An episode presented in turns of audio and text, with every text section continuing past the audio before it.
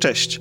Zanim zaczniemy, małe wyjaśnienie, a właściwie trochę ostrzeżenie. Choć standardowo, jak to u nas bywa, podzieliliśmy odcinek na część teoretycznie bezspoilerową i taką, w której rozmawiamy otwarcie o treści gry, to w praktyce, cóż, trochę liberalnie podeszliśmy do tego podziału. Nie oznacza to, że w części bezspoilerowej zdradzamy jakieś ważne zwroty akcji, czy szczegóły mogące popsuć wam zabawę, ale też chętnie sięgamy po przykłady rozwiązań sytuacji z różnych etapów gry. Moim zdaniem, jeśli jeszcze nie graliście, to nie wpłynie to na wasze doznania z rozgrywki, która oferuje multum atrakcji, o których nawet nie zająknęliśmy się. Ale wiem, że są wśród was tacy, którzy mogliby się przestraszyć, że zdradziliśmy zbyt wiele. Dlatego lojalnie ostrzegam. Jeśli więc nie chcecie wiedzieć niczego na temat gry i ufacie naszej ocenie w ciemno, to polecam, abyście najpierw zagrali, jestem pewien, że nie będziecie zawiedzeni, i dopiero potem do nas wrócili. Resztę zapraszam serdecznie na prawie 3 godziny dyskusji o jednej z najbardziej interesujących produkcji tego roku. A i jeszcze, żeby formalności stało się zadość, przypominam, że wszystkie opinie wygłaszane przez nas w podcaście i w tym nagraniu również są naszymi prywatnymi opiniami i w żadnym wypadku nie są stanowiskiem firm, organizacji, instytucji, których pracownikami, współpracownikami lub członkami jesteśmy. Oh, oh! What is that?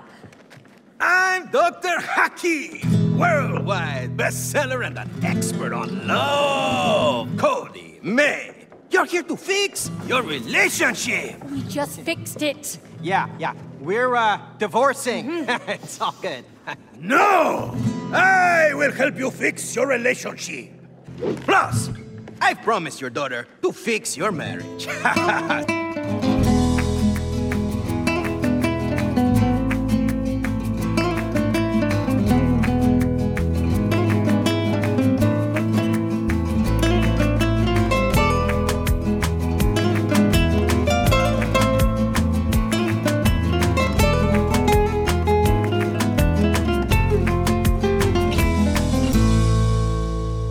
ogóle to jest tak, że przed każdym e, naszym specjalem kolaudacyjnym zawsze jest jakaś taka cringe'owa ustawka, gdzie odgrywamy jakieś scenki i takie rzeczy, ale muszę przyznać, że długo nad tym myślałem, w jaki sposób rozpocząć ten konkretny odcinek i absolutnie nie byłem w stanie wymyślić nic, cokolwiek by przebiło pana książkę z tej gry.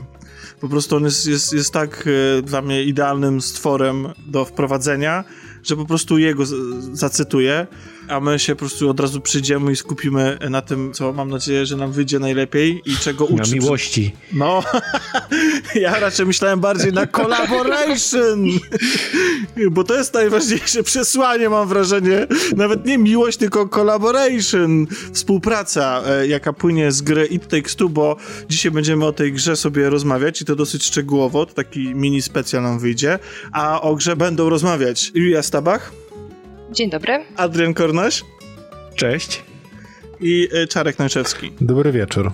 Żeby każdy inaczej się witał, wiesz. Ja jestem Tomek Pieniak i będziemy rozmawiać o grze, która mnie przynajmniej zachwyciła do tego stopnia, że absolutnie sobie nie wyobrażam, żeby odpuścić nagranie o niej. Wszystko inne nie ma znaczenia, ponieważ po prostu to ta gra mnie rozpaliła w tym roku, czy tegoroczna gra powiedzmy.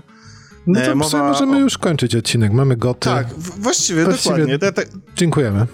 Także wiedziałem, że szybko pójdzie, a mowa oczywiście o grze It Takes Two od studia, które się nazywa No właśnie, przeczytaj to. Haze... Czekaj. Wydawcą jest Electronic Arts, a reżyserem gry jest Joseph Fares ze studia... Hazelight. Hazelight Studios. Hey, Hazelight, hey, Hazelight Studios, chyba tak. Tak, chyba Hazelight Studios. Słuchajcie, y, tak naprawdę to zapowiada się nam troszeczkę dłuższa rozmowa, ponieważ y, gry tego studia i pana Faresa są dosyć wyjątkowe na tle reszty branży, bo są to gry, które są nie tylko posiadają opcję kooperacji, ale one są, wymagają właściwie tej kooperacji. Są stworzone od podstaw do kooperacji, przynajmniej y, dwie ostatnie. Chciałem przede wszystkim zacząć od tego, żebyście mi powiedzieli, co sądzicie o dotychczasowej twórczości pana Faresa, czyli o grze Brothers e, Tale of Two Sons, jeśli graliście i pamiętacie, oraz e, A Way Out i w ogóle o panu jako twórcy. Ja niestety w Brothers nie grałem, przy czym warto zaznaczyć, że to była gra od studia Starbreeze. Tak. Jeszcze nie było Hazlight, Hazlight. Wtedy. Że tego Czyli no Starbreeze teraz już nie ma prawie. Tak. No ten, ten Starbreeze się trochę... Tak, no, tam już- były duże, duże zawirowania. Nawet ostatnio mieli upaść, ale potem okazało się, że mają pieniądze na Paydaya 3, jednak nie upadli. A, to chyba Koch ich kupił, w sensie e, Embracer Group. Może. Tak mi się wydaje. Ale jakby już nie wchodził w takie szczegóły, myślę, myślę że z, z tego całego zamieszania, jeśli chodzi o, o przepływ pracowników, upadek studiów i tak dalej, warto zaznaczyć, że właśnie, że część ludzi pracujących przy Brothers, Tale of Two Sons, przeszło do, do właśnie do firmy Faresa, do Hazelight. I jest on y, jakby ceniony w Electronic Arts, bo y, tak zachwycili się panem i jego, jego pomysłami, że nawet udostępnili mu biura w DICE, tym DICE. E, Więc ma bardzo komfortowe warunki do tego, żeby, żeby tworzyć swoje gry. Czarku, czy ty też nie grałeś w Brothers? Nie, nie, ja grałem w Brothers i chciałem właśnie powiedzieć, że mm, ja jego poprzednie dwie gry bardzo kojarzę z dość silnym storytellingiem i z opowieścią różną. e, Ale zawsze. No i tutaj myślę, że jego ten background reż- reżyserski, bo on wcześniej przecież zajmował się firmami, jest Dokładnie. dobrze widoczny w obu tych produkcjach. E, I ja prawdę powiedziawszy, nie pamiętam jakoś strasznie dobrze tych obu gier. E, Pamiętam je raczej takimi, takimi migawkami. I o ile Brothers, poza tym, że miało bardzo silną e, tą opowieść, czyli tą opowieść o dwóch braciach, którzy wyruszają w świat po to, po to żeby ocalić własnego ojca, to pamiętam ją, nie ukrywam, głównie również przez bardzo ciekawą mechanikę. No to to jest trochę, trochę no to to jest game changer. To, nikt, nikt wcześniej tak o tym nie myślał, żeby dwiema postaciami sterować jednocześnie za pomocą dwóch gałek i na tym oprzeć całą, całą rozgrywkę. Tak, to była jedyna w swoim rodzaju gra koopowa, singleplayerowa. Tak, gdzie prawa Gra, twoja grałeś ręka... sam ze sobą. Tak, gdzie twoja Tak. prawa ręka kooperowała z lewą ręką w tym momencie. Ten pomysł był fantastyczny, fenomenalny, zwłaszcza jeśli, znaczy, bo on nie tylko, bo on, on, on przyznam szczerze, to nie była łatwa gra do grania te, przez to właśnie, jaki została zaprojektowana. I tam było, bardzo często się irytowałem faktem, że nie potrafię czegoś zrobić, że się mylę, że mi się mylą te postaci i tak dalej, no bo to nie jest coś, co nam gry oferują na co dzień, nie, nie jesteśmy do tego przyzwyczajeni i sobie wyobrażałem, jak e, moje półkule po prostu się krzyżują, tam te e, elektrony przeskakują, po prostu nie potrafią ogarnąć, która jest prawa, która jest lewa. Ale to, co w finale robi, e, zro, zrobili twórcy z tą mechaniką, to jest coś, za co się pamięta tą grę, prawda? Poza tym ja jeszcze pamiętam ją z tego, że ona była bardzo krótka. To była gra na jeden wieczór i jej to bardzo dobrze robiło. W sensie, bo tam były dwie rzeczy. Był, to była ta mechanika sterowania i była ta dość, e, dość silna historia i to była taka opowieść w sam raz skrojona, jeżeli chodzi o swoją skalę, moim zdaniem. E, I bardzo mi się to podobało, zwłaszcza, że chyba tam nie było jakiegoś dużego, dużego stopniowania trudności. To raczej było takie jednostajne doświadczenie z tego, co pamiętam. Pod koniec były takie momenty, które były troszeczkę trudniejsze, ale generalnie najtrudniejsze to było właśnie to przeżycie emocjonalne, kiedy sobie zdajesz sprawę z tego, co mm, twórcy zrobili najpiękniejszego, mianowicie wykorzystali korowy gameplay, korową rozgrywkę, korową mechanikę do opowiedzenia historii emocji. Poprzez to, w jaki sposób gra się w tą grę, odczuwasz ją i to, co chcą powiedzieć ci twórcy. To jest bardzo prosta historia, emocjonalnie również, ale działa niesamowicie. Wiesz co? I myślę, że to się kładzie też później, znaczy kładzie cieniem, to jest jakby to było coś negatywnego, raczej chodzi o to, że to widać też w jego następnych produkcjach, moim zdaniem, dlatego Mhm. warto e, o tej grze powiedzieć. Więc że po prostu, że to, co robisz w grze jest elementem narracji. Mhm. Bezpośrednio przyciskanie przycisków wpływa na to, w jaki sposób e, czujesz się i odczuwasz to dzieło. Czy Ale- 8 lat później ta gra jest dalej czymś unikalnym? Czymś, co warto zagrać Moim teraz? zdaniem warto zagrać. Tak, warto, aczkolwiek ja też zaznaczę, że to nie jest gra goty 10 na 10, absolutnie. Ona jest, y, widać, że to są początki twórczości, nie wszystko tam jest y, w- tak bardzo wypolerowane, jakby się chciało, nie wszystkie mechaniki są e, tak dobre i no nie wszystko po prostu jest, jest, jest tak super, jak, zwłaszcza porównując do ostatniej produkcji, więc e, trzeba się przygotować na to, że to będzie troszeczkę mm, e, mniej ekscytujące doświadczenie, ale ciekawa. Ja polecam, ona zresztą, ona jest w ogóle w e, Game Passie, jeśli ktoś by chciał spróbować, za darmo w cudzysłowie i można się natknąć na jej promocję e, na PSN-ie, gdzie kosztują po 20 kilka złotych czasami na promocjach, bo normalnie niestety jest dosyć droga. Jak na 8-letnią grę. Ale to jest Brothers. To były początki, bo jeszcze wcześniej, tutaj Atko chyba ty zauważyłeś, pan się zajmował reżyserią. Czarek, to A, zauważ. to Czarek, tak. I, i, I zajmował się reżyserią. Ja przyznam szczerze, że próbowałem dotrzeć do jakiegoś jego filmu, zwłaszcza Zozo, który tam został nagrodzony e, w Szwecji, ale niestety nie udało mi się dotrzeć. W sensie na, w Polsce legalnie W sensie na nie torrentach jest nie było, tak? Kolaudacja nie popiera piractwa. Dobrze, więc to, był, to było Brothers. Potem mamy Electronic Arts i głośną zapowiedź gry A Way Out. Gry, która wzbudziła zainteresowanie już sam swoim konceptem, czyli wymagała grania w dwie osoby. Albo online, albo na kanapie. I nie można było w żaden sposób grać ty- tylko w ten sposób. To może teraz... Możemy nie zdradzać zakończenia też? A Way Out? Tak, tak, tak. Wiesz co... A co, Bo ja nie skończyłem. Naprawdę, ja, jak ona wyszła, jak ona wyszła, to pamiętam, że spędziliśmy jeden długi wieczór z tą grą, ale jej nie skończyliśmy, bo była po prostu za długa. A teraz widziałem, że jest w pasie dostępna, w cudzysłowie za darmo, więc chętnie bym sobie ją ograł po e, It Takes Two, bym do niej wrócił, bo mam, mam jakieś jej wyobrażenie, mam wspomnienia, ale jestem ciekaw po prostu.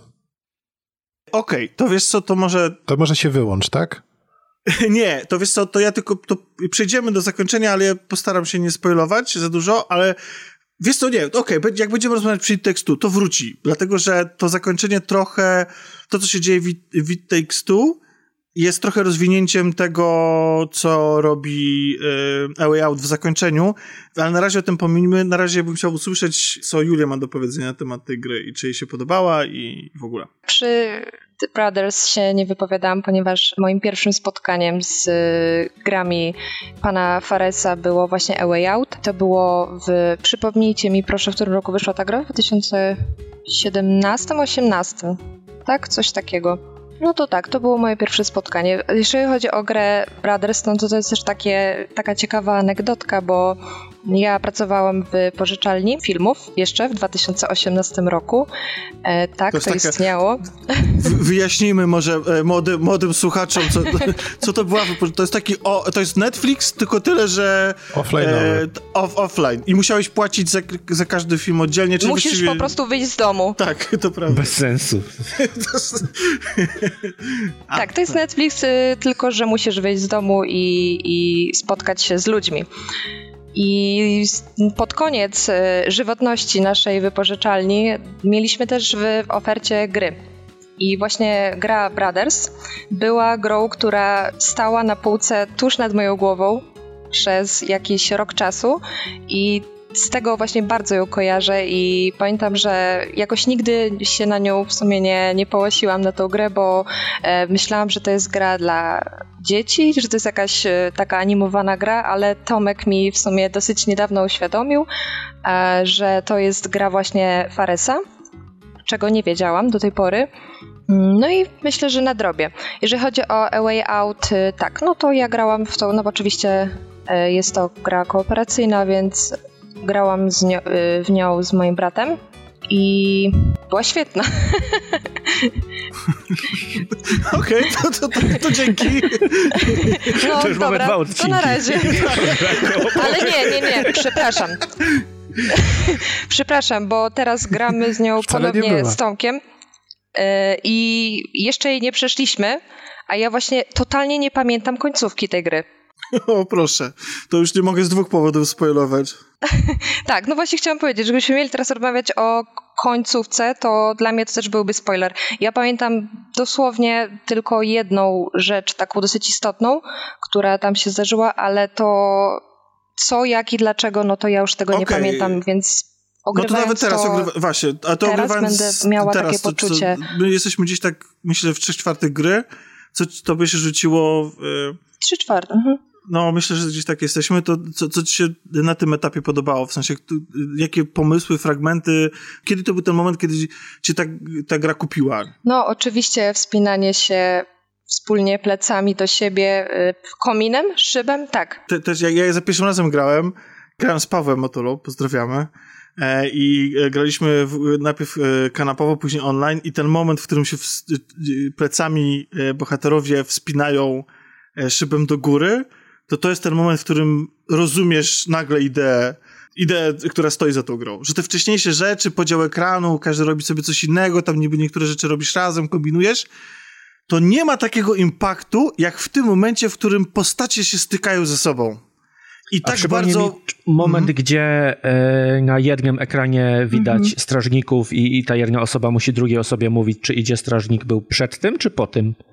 Bo to Przed- był moment, który mnie kupił. Ja, ja wtedy poczułem. No bo wtedy była taka pełna współpraca i wtedy musie, musiałem wiesz, zdać się na tą drugą osobę, przy czym druga osoba nie była jakoś super grająca, więc był, był ten problem, że, że najpierw musiała ogarnąć sterowanie i grę, a dopiero później to, żeby mi przekazywać odpowiednie komunikaty. Więc A, trochę a w jakiej konfiguracji grałeś, jeśli to nie jest... E, z byłą dziewczyną grałem. Mhm. I to była jej pierwsza przygoda z grami? Nie, nie była jej pierwsza, ale też e, jedna z pierwszych konsolowych przygód, a wiesz, że przeniesienie z, z klawiatury na, na pada bywa ciężkie. Bardzo. I szczególnie, że, że tutaj to sterowanie jest na dwie gałki, a dwie gałki są zawsze trudniejsze w obsłudze.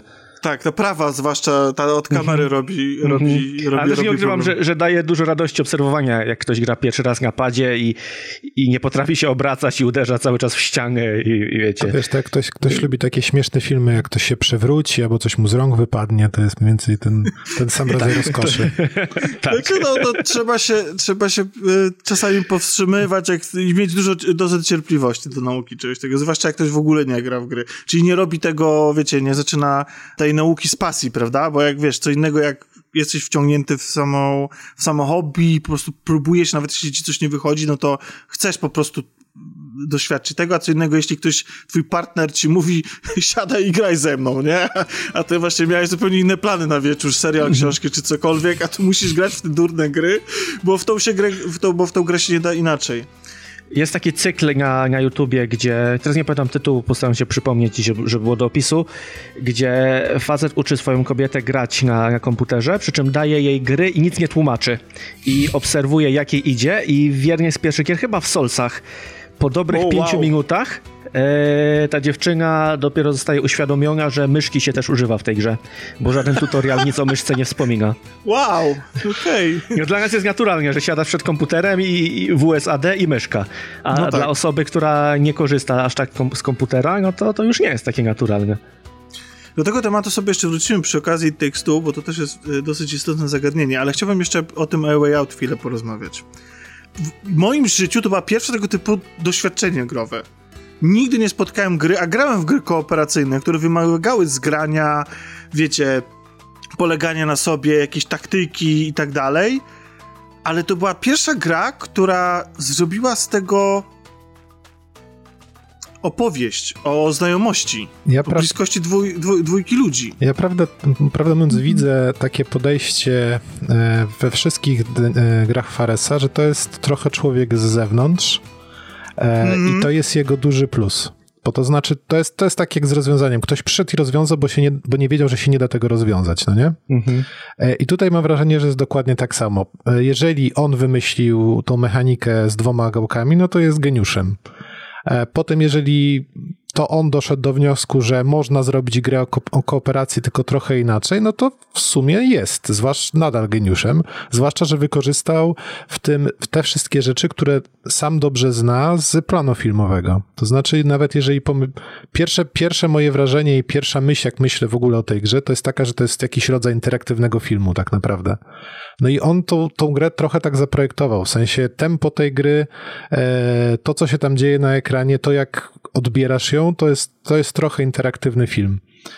E, I nawet e, taki aspekt, który też dobrze zapamiętałem, czyli na przykład kadrowanie. W sensie mieliśmy kilka kadrów naraz pokazujących się na, na ekranie. One były bardzo często dość dobrze wyglądające.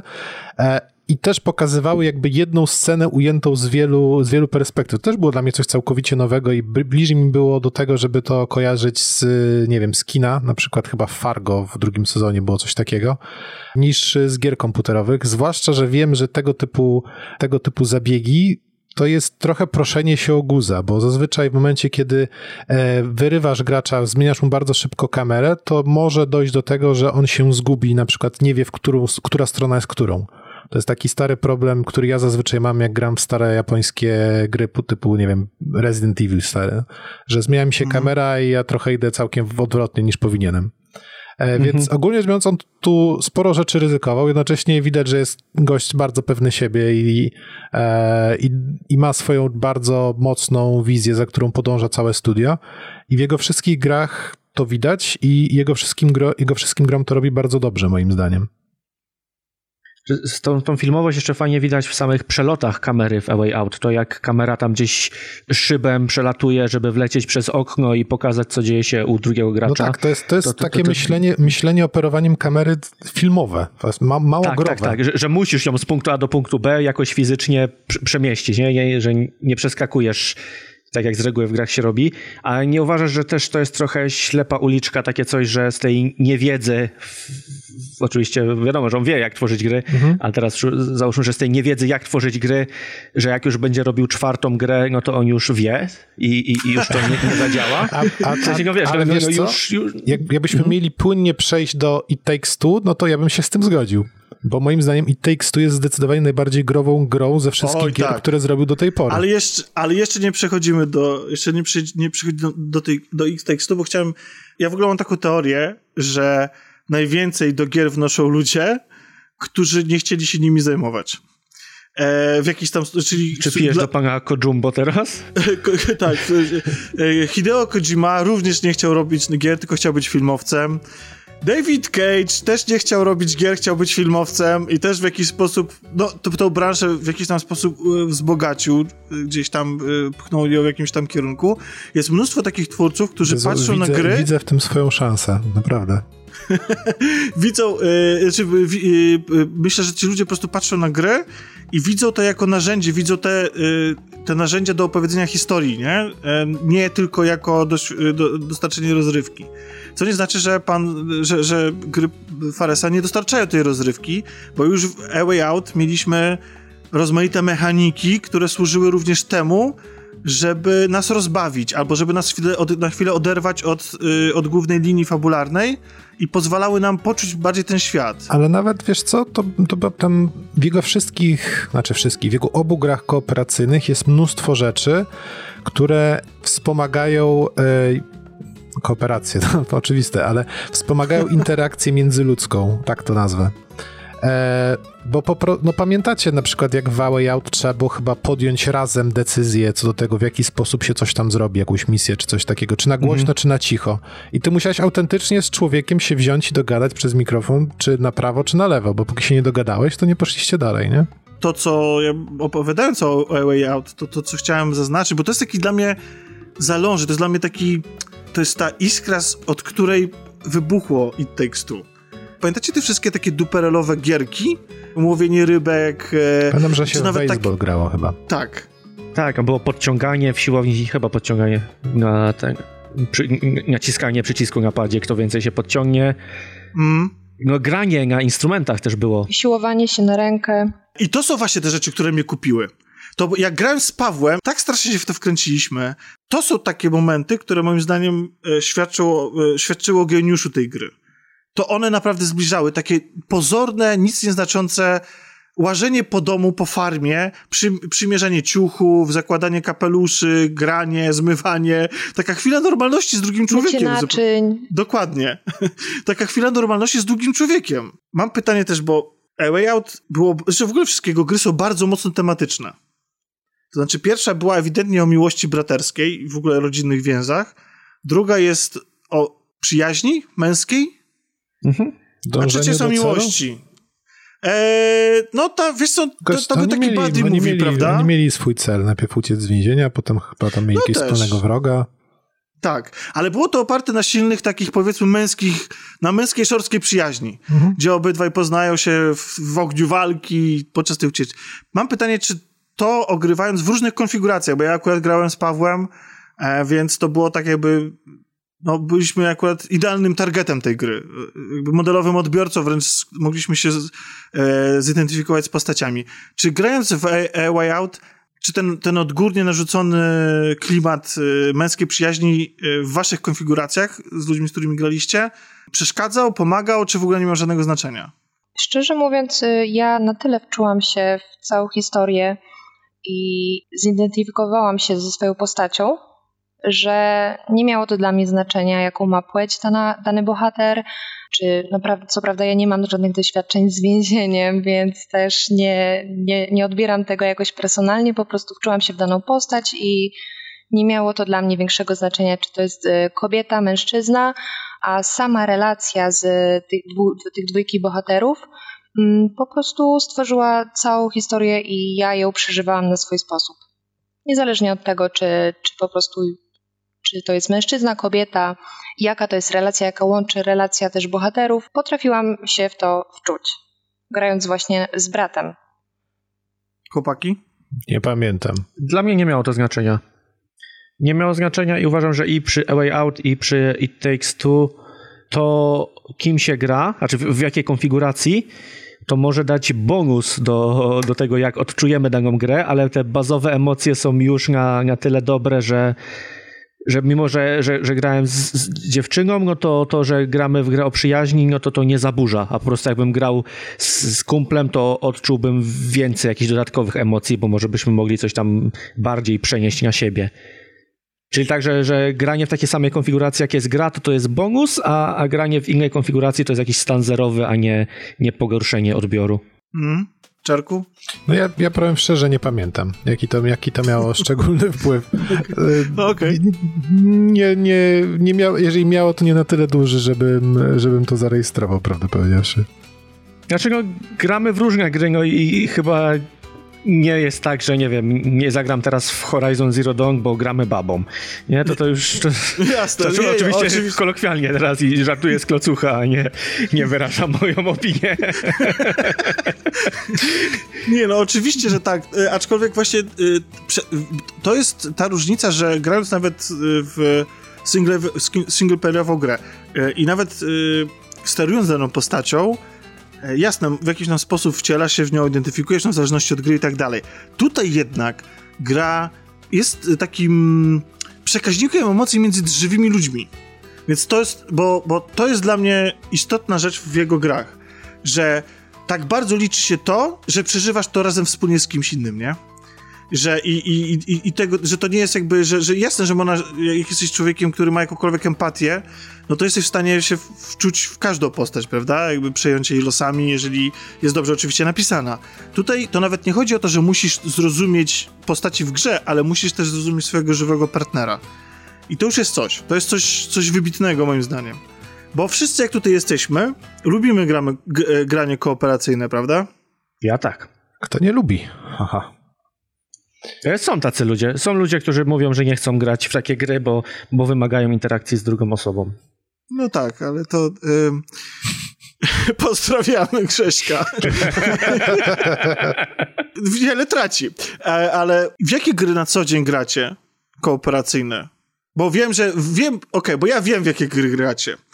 Każdy z was. I wiem, że y, to, dlatego zadaję to pytanie. gry gram kooperacyjne? Dokładnie. Wiem, wiem. No wyobraź sobie, Czarku, rzadko rozmawiamy, a i tak wszystko o tobie wiem. Jezu. Wiem, że przynajmniej ostatni raz, kiedy rozmawialiśmy, zachwycałeś się Vermintide. Czyli to jest... Tak, tak, to jest dobra gra. I to jest kooperacyjna, mhm. prawda? Tak, tak. Znaczy zachwycałeś się, to bardzo mocno powiedziane. Po prostu się dobrze bawię w Vermintide. Byłeś... I na czym polega tam kooperacja? E, to jest e, klasyczny, klasyczny, e, klasyczna gra pod tytułem Czterech gości kontra świat, tak bym to powiedział. Mhm. Wszystko się dzieje w świecie Warhammera. Wybieramy, mamy zróżnicowane klasy, zdobywamy przedmioty. Po wielokroć przechodzimy je, te same etapy na różnych poziomach trudności.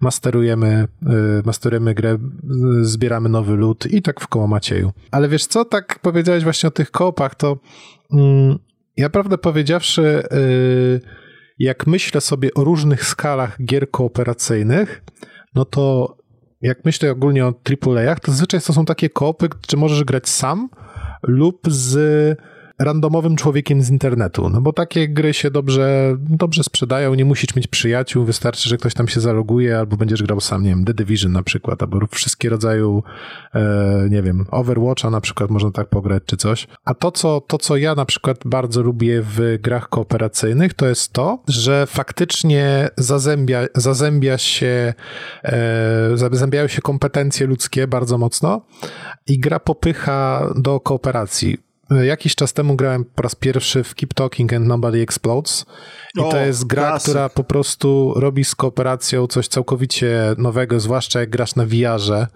e, gdzie jedna osoba tłumaczy ci, gdzie jedna osoba ma instrukcję, a ty musisz tam rozbroić bombę.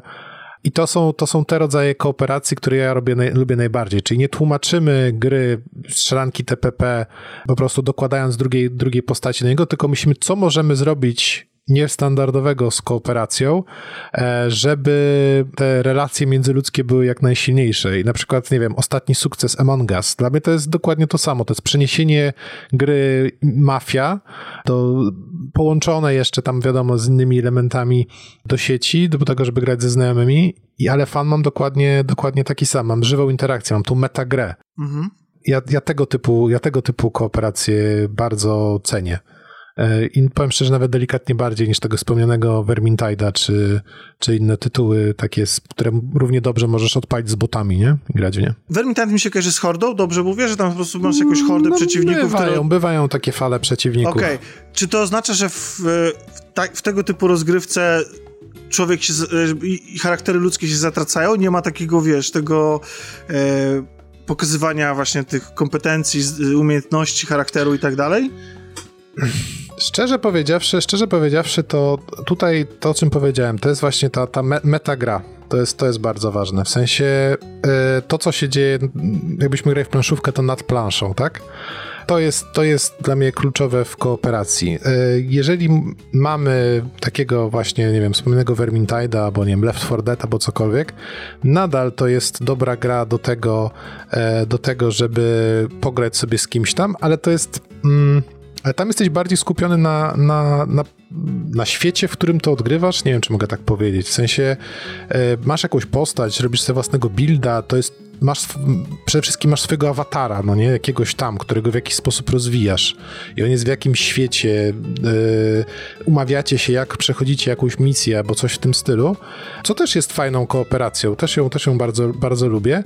Ale w, momen, ale w momencie, kiedy mamy bardzo mało jakby zasad, początkowych, w sensie rozbrój bombę, albo który z tych gości tu, y, jest zdrajcą, Jest i- zdrajcą, i go wyrzucimy, z te, wyrzucimy go z tego, a, a cała reszta dzieje się pomiędzy ludźmi, no to to jest, to jest dla mnie trochę bardziej po prostu, trochę bardziej to po prostu cenię. I tutaj analogia z grami planszowymi myślę, że jest bardzo dobra, bo jest taka gra chyba dyplomacja, dyplomacja, dyplomacja, dyplomacja, gdzie, która rozgrywa się, to jest tak naprawdę mapa, mapa Europy, są bardzo proste zasady, które jesteś w stanie e, wytłumaczyć dosłownie w dwie minuty, bo bo, bo cała gra polega na tym, że ludzie dyskutują ze sobą i podejmują ruchy na planszy na 3-4, no nie? To, to, to, jest taki, to jest taka zasada. I to ta gra to była jedna z najbardziej, granie w dyplomację to była jedna z najbardziej y, emocjonujących rzeczy, jakie mi się w ogóle przytrafiły w, grając w planszówki. Tutaj mam tak samo. W sensie, czym więcej człowieka w tej kooperacji, a mniej mechaniki samej gry, tym dla mnie lepiej. Mhm. Adrianie, wiem, że ty ostatnio streamowałeś e, grę, która wymaga też kooperacji na streamach rozgrywki. E, O To której był- grze mówisz? Wiesz co, nie wiem, jeździliście ciężarówkami. A, w wyciągać... SnowRunnerze. Graliśmy Tak. w SnowRunnera, przy czym sprostowanie to jest stream u Psawła, nie na rozgrywce. A, to przepraszam. E, nic się nie stało. I to jest zupełnie przeciwieństwo tego, o czym wspomniał Czarek, bo gry, jakie tam streamujemy i jakie ja lubię grać, to są takie gry w stylu robisz coś w tle, ale w tym samym czasie możesz rozmawiać ze znajomymi, nie wiem, tak jakbyś przy piwku siedział. E, no na przykład w, granie w bombę nie, nie da się rozmawiać o głupotach w tym momencie. A, a przy graniu w SnowRunnera, no to możemy sobie tam robić wyprawę. Okej, ktoś się zakopie, ktoś chce wyjechać, no ale spokojnie możemy teraz zastopować grę i o czymś tam pogadać sobie obok. I, I to są gry, które ja lubię. To jest takie zastępowanie tych spotkań towarzyskich poprzez wspólne granie.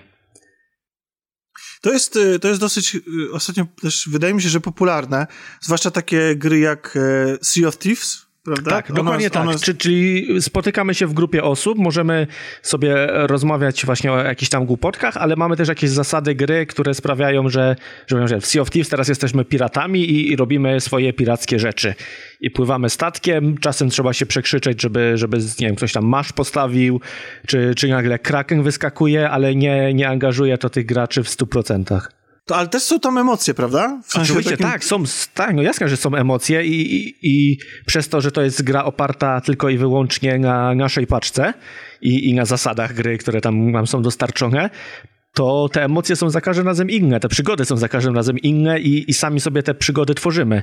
Bo to jest taki sam case jak na przykład w Minecrafcie że no dostajemy piaskownicę i to my tworzymy fabułę, która tam się dzieje. To my sobie wyznaczamy cel, my sobie piszemy scenariusz niejako, i, I za każdym razem dzieje się coś nowego, coś, co w teorii sobie zaplanowaliśmy, ale przez to, że gra ma swoje mechaniki i, i, nie wiem, uznaliśmy, że płyniemy po skarb, ale w połowie wyskoczył nam kraken i uciekaliśmy przed nim i później wyskoczyła burza, więc znowu popłynęliśmy w inną stronę, później gdzieś przywaliliśmy i spłonął nam statek. I, i z wyprawy po skarb się okazuje, że przez trzy godziny nie zrobiliśmy nic. Ale było super.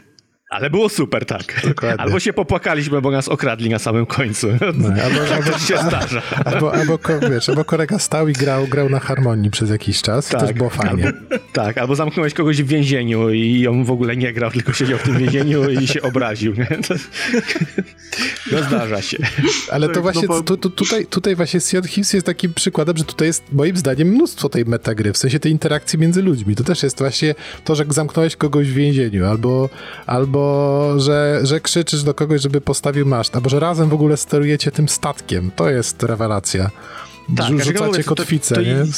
To jest tam metagra, ale jest w inny sposób niż te planszówkowe metagry, o których wspomniałeś. Tak. Że, że to wymaga chwilę współpracy, ale nie zaburza aż tak normalnej rozmowy. A tymczasem e, Julia mi mówiła, że jej ulubiona gra to jest Overcooked, kooperacyjna.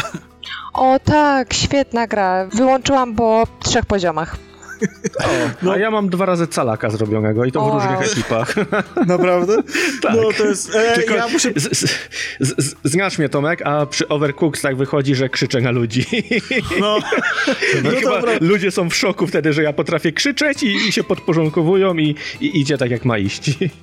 E, no nie, no, czy Overcooked to jest absolutnie, e, i o ile te wszystkie gry, które wy, wymienialiście, to są gry, które stalają raczej ludzi, to Overcooked to jest ta gra, która definitywnie potrafi zakończyć znajomość, bo jest, bo jest bardzo brutalna. To, e. to, to mój kolega powiedział, że pierwszy raz w życiu krzyknął na dziecko przy Overcooked. Wow. to, jest, wow. to, to jest straszne dopiero. Ale okay. ta gra ma coś w sobie takiego, że, że wyzwala tę agresję. Ja nie do końca wiem, z czego się to bierze, no bo próbowałem sobie analizować te gry, no bo przez to, że, że jakoś tam pracuję z grami, no to też staram się je analizować pod, pod względem zawodowym i nie potrafię dojść do tego, co tam sprawia, co tam wywołuje aż taką agresję. Chyba to napięcie, wiesz? W sensie to tak, jest masz... to, że, to że, że poziom trudności jest niesamowicie wysoki, i w pewnym momencie wchodzi ambicja, której ze stron. Ale za, zauważ, zauważ, że to masz ciągły timer, nie tylko timer całościowy, ale timer na przykład przydatności wielu rzeczy i ciągle mhm. masz presję czasu, że na przykład musisz przerzucić steka, albo przychodzi ci nowe zamówienie, zamówienie ci spada, przychodzi ci nowe, yy, kolejne, albo zaczyna coś ci palić. Masz ciągłą presję czasu we wszystkich elementach a, i do tego w obrębie jednej presji czasu bardzo często masz kompetencje jedne, więcej niż jednego gracza, no nie? Czyli mhm. myślę, że to jest, myślę, że to jest, jakbym tak analizował bardzo na chłodno, myślę, że to jest jeden z kluczowych elementów, tak na szybko. No jeszcze jeden z moich wniosków był taki, że mechanika jest na tyle prosta, że każdy czuje się na tyle pewnie, że nie boi się mm. rzucać swojej strategii. A i to na Więc pewno. mamy cztery osoby, które wydaje się, że oni wiedzą najlepiej, jak to zrobić. To na pewno, na 100%. Wiadomo, że nie wiedzą, że ty, moja racja jest najmojsza i powinno się grać tak, jak ja chcę. Ja muszę przyznać, że pomijając gry Faresa, e, moje granie kooperacyjne jest bardzo mocno socjalne. To znaczy, ja prawdę mówiąc, grając czy w Division w jakimś tam składzie, czy w Horde w Gears of War, czy nawet przechodząc Gears of War po prostu, a uwielbiam tą grę lore i, i się w nią zatapiać, to ja bardzo nie lubię myśleć o tym, co, jest w grze. Dla mnie im bardziej to jest bezmyślne, tym jest lepsze, ponieważ y, dla mnie to jest czas spędzony ze znajomym. Co oczywiście nie zawsze y, się przekłada na wyniki w tej grze, ale generalnie najchętniej wybieram takie, które są właśnie które nie, nie, muszą cię angażować. Nie musisz pilnować fabuły, nie musisz pilnować y, jakiegoś tam swojego, mm, swojego, swojej postaci, to co ona ma na sobie, jakiej broni używa, że generalnie to powinno być dosyć łatwe i po prostu to jest czas spędzony z kimś. Dlatego właśnie uwielbiam przed Division 2, e, w ogóle Division, bo, bo to jest taka gra, przy której specjalnie nie trzeba się na niczym skupiać, tylko po prostu strzelasz i tyle. Bardzo to wyszło na, e, na jaw, w sensie e, przynajmniej u mnie, kiedy ostatnio graliśmy e, z Julią w Little Hope, tak? Tak się nazywała ta przy, przygodówka? Tak, tak, zgadza się. Tak, to jest druga część mm, tej antologii horroru. Pierwsza część to była Men of Medan, ludzi, którzy wcześniej byli odpowiedzialni za Until, e, Dawn. Za, za Until Dawn. I to jest w ogóle bardzo ciekawe, e, bardzo mi się podoba to, że oni poszli w kooperację tak w ogóle, bo y, moim zdaniem jeden z najbardziej kooperacyjnych gier to były te gry, które wcale nie były kooperacyjne, takie domowe, na przykład, zwłaszcza jak masz na przykład y, partnera, który nie gra, czyli właśnie te takie przygodówki od Davida Cage'a, y, czy Telltale, czyli, no ja czy właśnie tak w, w Life is Strange grałem z drugą osobą, bo to jest totalnie nie mój gameplay i mnie nudzi granie w takie gry, ale druga osoba grała, a ja sobie to oglądałem jak serial, na który miałem jakiś tam wpływ no bo mogłem zawsze przegadać, jeżeli było coś do wyboru. Dokładnie, dokładnie. I dlatego właśnie one są, mówię, domowo to są świetne, świetne do, do, do, tego gry. I fajnie, że to rozszerzono na to granie online, że można, że można grać z kimś w koopie. A, ale chyba nam nie wyszło to granie wspólne, Julia, co? Mówimy o Little Hope. My nie potrafiliśmy tak do końca wczuć się w tą fabułę. W sensie okej, okay, można chodzić po lesie, ale ile można? Plus y, cała ta interakcja pomiędzy postaciami i to, że tak jak mówi, mówiliśmy tutaj, że się wspierają, że, to, że pomagają sobie, w tej grze to nie jest wcale tak dobrze roz, rozwinięte. W ogóle właściwie tam tego nie ma. Ja, ja nie odczułem takiej... No tak, i to, że... Nie miałem takiego wrażenia. Mhm. I to, że zmieniamy się postaciami co chwilę, to też jest tak, że nie jesteśmy w stanie się jakby do jednej postaci przyzwyczaić, wczuć się w tą postać i co chwilę nas przerzucało nas. Ale największym grzechem podczas grania w grę tak, typu przygodówka, gdzie jest dużo fabuły, dialogów i tak dalej, to jest to, że mi jest ciężko nie gadać w trakcie gry i po prostu nie, nie właśnie nie y, nie zagadywać tej fabuły i w pewnym momencie już kompletnie nie wiedziałem, co się dzieje, nie czytałem żadnych notatek, miałem to gdzieś i właściwie później się okazało, że właściwie trzy czwarte gry to by nie, nie, nie, nie, nie, znamy ani fabuły, ani nie wiemy gdzie, e, gdzie, czy nie poruszyliśmy jakichś wątków, nie odwiedziliśmy jakichś miejsc i tak dalej, i tak dalej. No, dokładnie. Improwizowaliśmy. Tak. Więc po prostu dobrnęliśmy do końca i może stąd wynika też nasza, czy moja, mogę mówić za siebie, dosyć niska ocena e, całości. Wydaje mi się jednak, że gry przygodówkowe wymagają odpowiedniego podejścia tego, jeśli chodzi o koop tego właśnie skupienia bardzo mocno. Nie mogą, przy, przez to, że tam jest w tej fabuły, że nie możesz się oderwać, zagadać, cokolwiek, wytrącić z klimatu. No bo nie ma tej mechaniki, mechanika polega na tym, że po prostu coś przeżywasz i czytasz. Mi się wydaje, ja że... Z... No powiedz. No, cza czarek pierwszy z West. E, mi się wydaje, że w przypadku gier kooperacyjnych takie bardzo tradycyjne opowiadanie historii growe, tak jak w sumie chyba pokazuje wasze doświadczenie, nie do końca się sprawdza. To znaczy, jeżeli mamy tradycyjną cutscenę dialog, które są zbyt długie, no bo nie daj Boże, mamy coś przeczytać, albo wysłuchać audiologa, to najpewniej do tego nie dojdzie, bo zaczniemy rozmawiać o tym, kto, co, co kto wczoraj jadł na obiad, albo jakie ma plany na weekend. Więc ja jestem e, sceptyczny, jeżeli chodzi o tego typu, e, tego typu opowiadanie historii w grach kooperacyjnych, prawdę powiedziawszy. A najgorzej, jak trzeba coś zebrać i przeczytać. I teraz grasz w cztery no. osoby i, i, i wszyscy książkę czytają. Tak, tak. to, to, nigdy to, nie to, działa. to się nie uda, nie? Od razu. No, a jeszcze chciałem zwrócić uwagę na to, co Julia powiedziała, że przerzucało was między różnymi postaciami. I to jest chyba, wydaje mi się, dość istotny szczegół, bo w grach pana Faresa tego nie ma. Sami sobie wybieramy, którą postacią akurat gramy i to działa super, bo w pewnym momencie już nie ma, że ja gram Johnem, a ty grasz nie kimś tam innym, tylko te rozmowy już ja. przechodzą, że ja i ty, nie? Już, już nie ma tych postaci z gier. A w momencie, gdy przerzucamy się między różnych postaci, no to już w ogóle cała ta imersja jest spalona i, i już to nie działa. Totalnie się zgadzam. W sensie idea, sama idea budowania swojego awatara w grze to jest mega ważny aspekt. Nie wiem, nawet jak myślicie o MMO na przykład, albo jakikolwiek grach RPG, no to ty jesteś tą postacią i pokazujesz, i grasz z kumplami i robicie rajd, no to, no to ty jesteś tym typem, tym amorkiem, czy, czy ktoś to, kimś w tym stylu. I tutaj to to samo. Moim zdaniem nie ma, to jest podstawowy błąd, w sensie to, że zmienian, zmiany był twój awatar w trakcie rozgrywki, tak, jakiegoś mhm. innego. To oczywiście miało, tam nie spoilując, nie, znaczenie... Fa- a mhm. niby jest w sumie tak w grach Faresa, że e, gra e, za każdym razem nam e, daje możliwość zmiany naszego awatara, podczas gdy w czasie gry już w pewnym czasie, przynajmniej ja tak miałam z Tomkiem, że z automatu już wybieraliśmy swoją postać i nawet się nie zastanawialiśmy nad tym. No, no właśnie. Bo, bo to już my jesteśmy, tak. nie? To, to już tak, nie są tak. te postacie.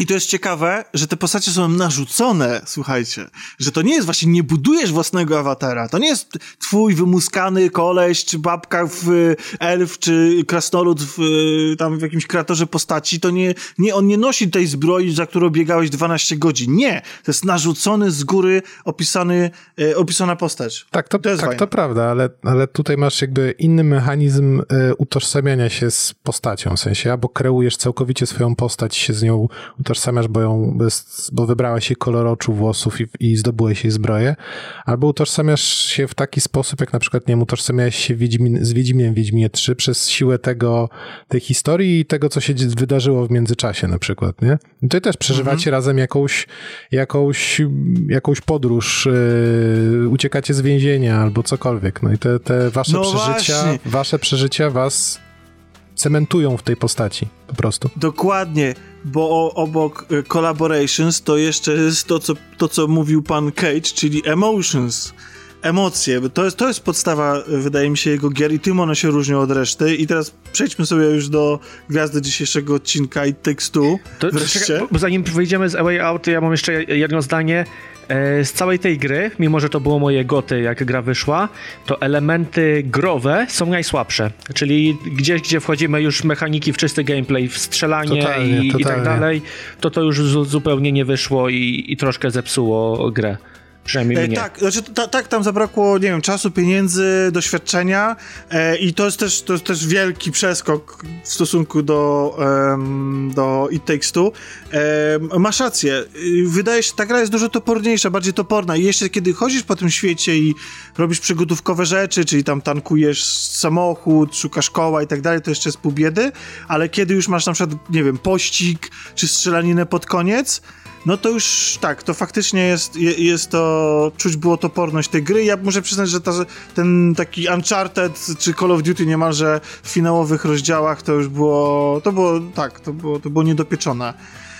Chociaż e, a propos komunikacji, ostatnio mieliśmy taką, e, graliśmy z Julią i mieliśmy fragment w Way Out, gdzie się płynie potok, jest potok i tam znaczy rzeka, nie potok mm -hmm. właściwie, na końcu której jest ten wodospad. I ja akurat musiałem, miałem ważny telefon z pracy, więc musiałem się rozłączyć, ale nie przerywaliśmy gameplayu. I ten gameplay tam polega na tym, że musisz tak sterować łodzią we dwie osoby, żeby się nie rozbić o, o skały, nie? Czyli jakby obydwoje musicie się dogadać, kto po której stronie siedzi i w którą stronę macha y, wiosłem. A my byliśmy totalnie odcięci komunikacyjnie i za pierwszym razem. I stwierdziliśmy, że już nie Na potrzebujemy farcie. się łączyć głosowo. Od dzisiaj będziemy grać. Y, Dokładnie.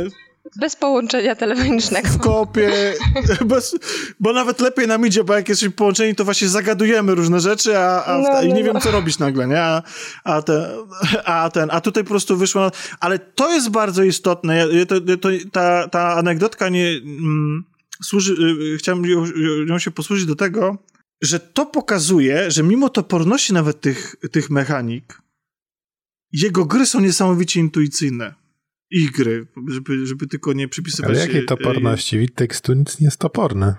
Nie, nie, ja wiem, nie, ja mówię o A Way Out. Bo A, okej. a, to, to, to, co się dzieje w Two, to oprócz tej mm, intuicyjności, to dochodzi jeszcze niesamowita warstwa, e, znaczy niesamowite wykonanie po prostu wszystkich tych pomysłów.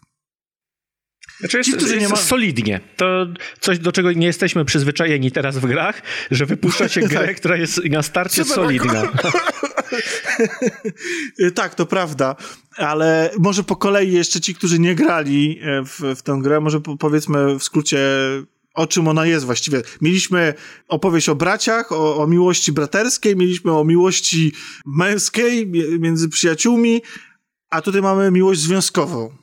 I nie mówimy o, o, o związkach zawodowych. Nie mówimy o związkach zawodowych, tak. Jest to e, małżeństwo, które jest na skraju rozpadu, bo zdaje się, że już tam weszli na drogę sądową, wydaje mi się, tam, e, czy myślą, myślą. chyba myślą, chyba o- są w, tra- w trakcie ustalania tego, że, że to już jest ten czas. że to już ten czas, żeby się rozwieść, mają córkę, e, która, której chcą zak- zakomunikować, że to jest ten moment, kiedy rodzice się rozchodzą. I w tym momencie zaczyna się gra. Córka, nie wiem ile ona ma, ma lat, no kilka lat, chyba z 6, 7, coś takiego, prawda? Jakby nie, nie jest to zbyt duże dziecko. Nie przyjmuje tego za bardzo e, pozytywnie do wiadomości, co chyba było zrozumiałe. I ucieka w swój świat fantazji, a my uciekamy razem z nią, bo nagle nasi bohaterowie przyjmują postać lalek, które ona własnoręcznie e, wykonała. Ich duszę, nie wiem, świadomość, cokolwiek przenosi się do tych lalek i muszą odbyć podróż, którą przygotował dla nich wyjątkowy bohater książka, który jest absolutnie rewelacyjny. Jest Book najgorszy. się nazywa. Jest najgorszy. Jest najgorszy. Jest. Jest najgorszy i najlepszy jednocześnie. Tak, za każdym razem jak się pokazywał, to on zawsze wyskakuje w takich momentach, że, że wiesz, że wyskoczy teraz, ale on wyskakuje i my robiliśmy cały czas, o Jezus, nie, nie, nie, idź stąd. E, No to czyli jak główni bohaterowie to byliście jakby bardzo, to było bardzo imersyjne. Ja zaznaczę, ja grałem z, właśnie w, w, tak jak w A Way Out grałem z partnerką, to w grę o, o związku grałem z kumplem. Na przekór panu Faresowi. E, Czarek też grał z kumplem i jestem zazdrosny, prawdę mówiąc, bo grał z Pawłem. Jestem zazdrosny, że Paweł ze mną nie grał, tylko grał z Czarkiem. No, widzę, że Paweł jest rozchwytywany w świecie gier koopowych. Też następnym razem musimy zrobić figiel Pawłowi i zagrać we dwóch coś bez niego. To ja sobie z Pawłem zagram. Paweł, odezwij się. Ja bym, ja, ja, e, ja bym raczej zrobił, pomyślał raczej, że może zagramy w takim razie więcej osób, nie? Bardziej, to może zróbmy jakby większą imprezę, nie? To E, zróbmy, Diablo- zróbmy grę taką. Nie, nie, nie, nie, nie, nie mówimy tego tytułu. Tomek, nie, triguruje, nie trigujemy. Jezus, triggerujemy się. Nie, trigger, tak, nie, nie, Są, nie ma, są tak. firmy, których wiesz, nie, nie przywołujemy. Tak, i tutaj niestety y, bardzo żałuję, że nie ma z nami Ani, która miała być na nagraniu, bo wiem, że ona grała ze swoim partnerem, więc najbardziej akuratnie by mogła przeżywać y, tę przygodę i powiedzieć, czy to, ma, czy to ma jakikolwiek wpływ na ich związek. Nie ma jej z nami, ale myślę, że tak jak powiedzieliśmy wcześniej, mimo tego, że te jego gry są bardzo tematyczne i, i odwołują się do konkretnych emocji, między, ko- konkretnej relacji między ludźmi, to i tak spokojnie można ich w rozmaitych konfiguracjach je przeżywać, e, niekoniecznie e, w pełni się utożsamiając z bohaterami. Ale jak jesteśmy e, przy tych bohaterach, to mamy tu e, tego pana książkę i to jest, bo to jest istotne, bo chyba nie powiedzieliśmy te- tego za, za bardzo klarownie. To jest książka, którą, która też jest taka ożywiona książka, którą znalazła ta ich córka gdzieś tam i to jest książka o miłości i ta, ta ożywiona książka, pan książka próbuje, znaczy stawia naszych bohaterów przed szeregiem wyzwań, zaprasza ich na przygodę, w ramach której mają odnaleźć, no, pogodzić się, zmienić się, odnaleźć swoją miłość na nowo, no w jakiś tam sposób uratować to małżeństwo. Już wiem, że e, Adrian nie lubił pana książki. E, Czarek, ty lubiłeś? Prawdę powiedziawszy tak. Ja ogólnie e, mi się podobały, podobały dialogi między głównymi bohaterami, panem książką i ogólnie rzecz biorąc uważam, że to jest dość dobrze, dość dobrze napisana gra. E, I tą postać autentycznie to był taki moment, kiedy się autentycznie uśmiechałem pod nosem i mnie to bawiło, serio. I prawdę powiedziawszy, jak e, mówiliśmy o dużym ładunku emocjonalnym w przypadku Brothers, e, też jakichś takich właśnie emocjach przy, przyjaźni między dwoma facetami w A Way Out, to tutaj mam wrażenie, że fabularnie ta gra jest y, tak pół stopnia niżej za tymi poprzednimi i ja na przykład nie miałem y, czegoś takiego, żebym, wiecie, siedział na skraju kanapy czekając na to, co się stanie dalej, absolutnie. To, co mnie interesowało, to to, gdzie poprowadzi mnie dalej gra pod kątem tego, co oni Mm. dalej wymyślą. A te dialogi, które się odbywały między, e, między postaciami i postaciami i właśnie tym Cody, May i Hakim, bo chyba Haki się nazywała ta książka, to był tylko tak, Hakim dokładnie, to był tylko taki wesoły przerywnik do tego wszystkiego. E, prawdę powiedziawszy, nie obchodził mnie kompletnie związek tych, tych, tych dwoje. Nie A- polubiłeś ich? nie, ja ich, ja ich mam do nich absolutnie takie, wiesz, to są, to są może nie ciekawe postaci, ale lubiłem, lubiłem słuchać, jak rozmawiają z panem książką. O tak, bo były to dla mnie takie właśnie e, zgrabnie napisane dialogi, dość śmieszne e, i tyle. Ale kompletnie nie zależało mi na tym, żeby ratować ich związek, bo, e, bo nie. I jak często się stosuje w grach taki dość banalny podział, z którym się ja nie do końca zgadzam, na gry, które stoją jakby gameplayem i fabułą, to moim zdaniem jest to gra stojąca bardziej gameplayem. Ale jakby główne interakcje między dwiema osobami siedzącymi na kanapie obok siebie, e, albo łączącymi się kom- przez, przez komunikator, mimo wszystko stoją na, na pierwszym miejscu, a, a te główne postacie, którymi jesteśmy, gdzieś mi tam totalnie spadły w, w bezkres, jeżeli chodzi o, jeżeli chodzi o odbiór fabularny e, It Takes Two. Kumam. Julia, ty też miałeś takie wrażenie? W sensie tak, też tak oceniasz tą historię? Nie do końca tak, że kibicowałam, żeby do tego rozwodu nie doszło. Mm, Byłam ciekawa, co, jak to się skończy, ale y, tak w skrócie ja y, nie miałam czegoś takiego, że nastawiłam się na konkretny koniec gry, na konkretną y, odpowiedź, y, czy ten rozwód będzie, czy nie będzie, jak, y, jak to będzie wszystko wyglądało, aczkolwiek no, jeżeli chodzi o pana książkę, to ja go uwielbiam. Każda scena z panem książką, w ogóle to jak on im funduje terapię małżeńską, to jest chyba najlepszy moment, y, kiedy musimy znaleźć y, w- cztery fragmenty kartek. Listu? Mhm, tak, cztery fragmenty listu od, na, od córki. No i ogólnie to y, dużo humoru, który mi przynajmniej odpowiadał. Julio, nie miałaś, nie miałaś wrażenia, że to, jest, że to są po prostu gagi, które następują po sobie, tak jakby to łączyć, no to, to nie wiem, czy wychodzi z tego fabuła tak naprawdę? Mm, Znaczy, no nie jest to jakaś bardzo głęboka fabuła. Tak samo graliśmy z Tomkiem w tą grę, więc y, no, nie łączy nas żadne małżeństwo ani żadna romantyczna relacja, więc też ciężko mi stwierdzić, czy. czy chociaż, chociaż nie, przepraszam, kłóciliśmy się o, o majątek naszych bohaterów, więc trochę się wczuliśmy. Mieliśmy, mieliśmy taką zasadę, że ten, kto wygra w ogólnym podsumowaniu wszystkich minigierek, tych kompetytywnych, y, to ta, ta postać bierze y, majątek Zgarnia po rozwodzie tych, tych dwojga. Tak, więc była, więc, więc, więc, więc była motywacja. Czy dziecko ale- byłowe liczą jako majątek, czy, czy zostawało z przegranym? Nie, no właśnie z przegranym. Okropne małżeństwo, okropne. Ale generalnie jakby patologiczna rodzina, ale generalnie to w naszych wyobrażeniach. Ja muszę przyznać, że byłem w Nie, tych przepraszam, postaciach... za- nie, to nie tylko w wyobrażeniach, bo ci rodzice naprawdę są okropni. To prawda. Tak, tak, Mhm. totalnie. Oni wpadają na pomysł, że jedynym ratunkiem dla, dla ich obecnego stanu to nawet nie jest to, żeby naprawić swoje małżeństwo czy cokolwiek, tylko jest doprowadzić swoją własną córkę do łez z powrotem. Tak, i to jest No no właśnie- świetny dialog. O, właśnie. Niech teraz zapłaczę, tak, więcej łez, zróbmy to. Do tej sceny jeszcze sobie przejdziemy w części spoilerowej. Ja tylko chciałem powiedzieć, że ja uważam, że oni są świetnie napisani. To znaczy, ogólnie troszeczkę się przychylam do, do zdania e, Czarka. To znaczy, sama historia ich miłości tak bardzo mnie nie, nie wciągnęła. To znaczy, miałem wrażenie, po pierwsze tak gdzieś tam wisi jakby nad tym wszystkim, że wiemy w jaki sposób to się skończy że to jest dosyć oczywiste i tak dalej, że musimy przebrnąć przez poszczególne etapy. Moim zdaniem, jak bardzo one by zabawne od strony gameplayowej nie były, to nie do końca wszystkie elementy takie terapeutyczne, powiedzmy, wybrzmiewały, e, wybrzmiały w tych wszystkich e, etapach. I mam wrażenie, że przez całą grę, mimo tego, że twórcy bardzo się starali, e, ewidentnie dają sygnały, że, że, te, że, że te postacie muszą coś osiągnąć, coś, że coś musi się w ich życiu zmienić, że oni się muszą zmienić, ich patrzenie na ten związek musi się zmienić, to ja miałem takie wrażenie, że ich relacja była właściwie przez całe, całą tą grę mniej więcej taka sama, że, że oni byli tak samo śmiesznie pisani, bo moim zdaniem są napisani i zdubbingowani absolutnie rewelacyjnie. Kocham po prostu e, tych aktorów głosowych i te postacie. Są zabawni, włożone im w ustach śmieszne teksty, potrafią sobie dogryzać, potrafią się niesamowicie reagować bardzo e, na bardzo rozmaite sposoby na to, co ich e, dotyka i co przeżywają a przeżywają rozmaite rzeczy, naprawdę szalone. Mo moim zdaniem ten taki odbiór, czyli y, powolny rozwój postaci, taka, to, że ta gra jest tak naprawdę jednolita dość, wynika bezpośrednio z całej samej struktury gry i w mojej ocenie temu, pewnie temu, jak ona była robiona i projektowana.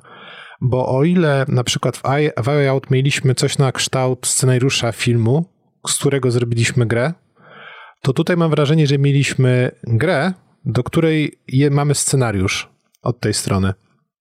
To znaczy, Jest to... to znaczy tam mieliśmy, tam mieliśmy y, sceny, które równie dobrze mogłyby, mogłyby być właśnie opowiedziane w filmie. Mieliśmy jakby taki trójaktowy z tego, co, z tego, co rozumiem, też tak, trochę z tak, waszych tak. opowieści tak. i z mhm. tego, jak ja troszkę pograłem e, schemat. A tutaj to tak moi, w mojej ocenie nie wygląda. Tutaj to jest bardziej struktura jakby ciągłych przeciwności losu i rzeczy, które ciągle wypadają jedno po drugie, jedno po drugie, jedno po drugiej. To nie pomaga. I to jest, to jest, to jest też bezpośrednio związane z panem książką i z tym, jak on działa, który jest świetnym wytłumaczeniem dla tej struktury. On sam i to, że on im ciągle wrzuca te kłody pod nogi. E, więc jakby spójność między, spójność między tym, tą postacią, tym jak to jest opowiedziana, a tym jaka jest struktura gry jest bardzo duża, co nie zmienia faktu, że kosztem tego mamy historię, która automatycznie sama w sobie jest w mojej ocenie niższej jakości, choć te pojedyncze czanki, te momenty pomiędzy misjami, gdzie bohaterowie między sobą wchodzą w interakcję są naprawdę ciekawe. Ale to jest też trochę odpowiedź na to, co, jaki zarzut mieliśmy do gier koopowych, że, że pan Fares połączył budowanie jakiejś tam fabuły z tym, że gracze w koopie chcą grać, a nie czytać książkę. Czyli no wiesz, no, musimy gdzieś pójść na, na łatwiznę, żeby jednak i przekazać fabułę, i, i mieć grę, która jest interaktywna, a nie która jest filmem. Więc przez to, że mamy tutaj pół godziny grania i teraz trzy minutki pana książki i znowu pół godziny grania, no to to sprawiło, że, że te trzy minuty wystarczą, żeby utrzymać skupienie graczy i żeby siedzieli w ciszy i poznawali, co tam się dzieje. Tak, i, i, i znaczy bo tutaj to mnie akurat w ogóle nie nudziło. Znaczy, tak jak mogę zarzucić to, że tam emocjonalnie nie byłem tak zaangażowany, to co nie znaczy, że nie chciałem poznawać tej historii. Ale jak jesteśmy przy tym gameplayu, no to przecież te, ta gra stoi tym gameplayem i Boże, jaki to jest szalony gameplay. No, tak, Czarku? No ja jestem, ja powiem szczerze, moim zdaniem to jest bardzo mądrze zaprojektowana gra. Mamy takie bąbelki gameplayowe, tak bym to nazwał. E, czyli jakby dostajemy bazową mechanikę na początku, czyli sobie skaczamy, biegamy, wchodzimy w interakcję Taka platformówka 3D. Taką platformówkę 3D i to mamy zawsze i to jest standard. W sensie z tym dostaje, tym jesteś przez całą długość gry, tak? Ale potem mamy, potem mamy na, stojące, sposobie bąbelki, gdzie każdy ma coś specjalnego dodawanego. E, jakby różne moce specjalne się pojawiają, różne dla Kodiego i May. I wokół nich jest budowany cały pojedynczy etap gry. Powiedzmy to 20 tam 5-30 minut, coś takiego. I struktura tych etapów jest bardzo różna. To znaczy, to wygląda trochę tak, jakby designer dostał y, mechaniki bazowe i, i powiedziane mu zostało, ok, to teraz gameplayu 25 minut, czas start, no nie? I trochę ci ludzie nie mieli kontaktu jedni z drugim, co wyszło na dobre, bo dzięki temu mamy różne, bardzo różne pomysły w każdym takim, e, w każdym takim bąbelku. I... Poczekaj, bo ty, bo, bo, bo Czarku, bo strasznie technicznie opowiadasz, a, dobra. a dla tych, którzy nie, nie, nie mieli po, pojęcia, e, znaczy nie widzieli tej gry na oczy i może słuchają o niej pierwszy raz, e, to generalnie to polega na tym, że faktycznie bazową, e, bazową częścią jest platformówka, ale co niemalże co 5 minut ta platformówka się w jakiś sposób zmienia. Albo dostajemy, albo postacie dostają jakieś moce, albo i za chwilę je tracą, albo dostają jakieś bronie i za chwilę je tracą, albo w ogóle zmienia się cała koncepcja i nagle mamy grę w stylu Diablo, albo mamy, albo, albo mamy przez chwilę bijatykę, dosłownie przez sekundę. Czasami sterujemy pojazdami. Czas, mamy fragmenty, które są bardzo skupione na rozwiązywaniu zagadek. Mamy fragmenty, które, nie wiem, dostajemy na przykład gadżety w stylu cofanie czasu.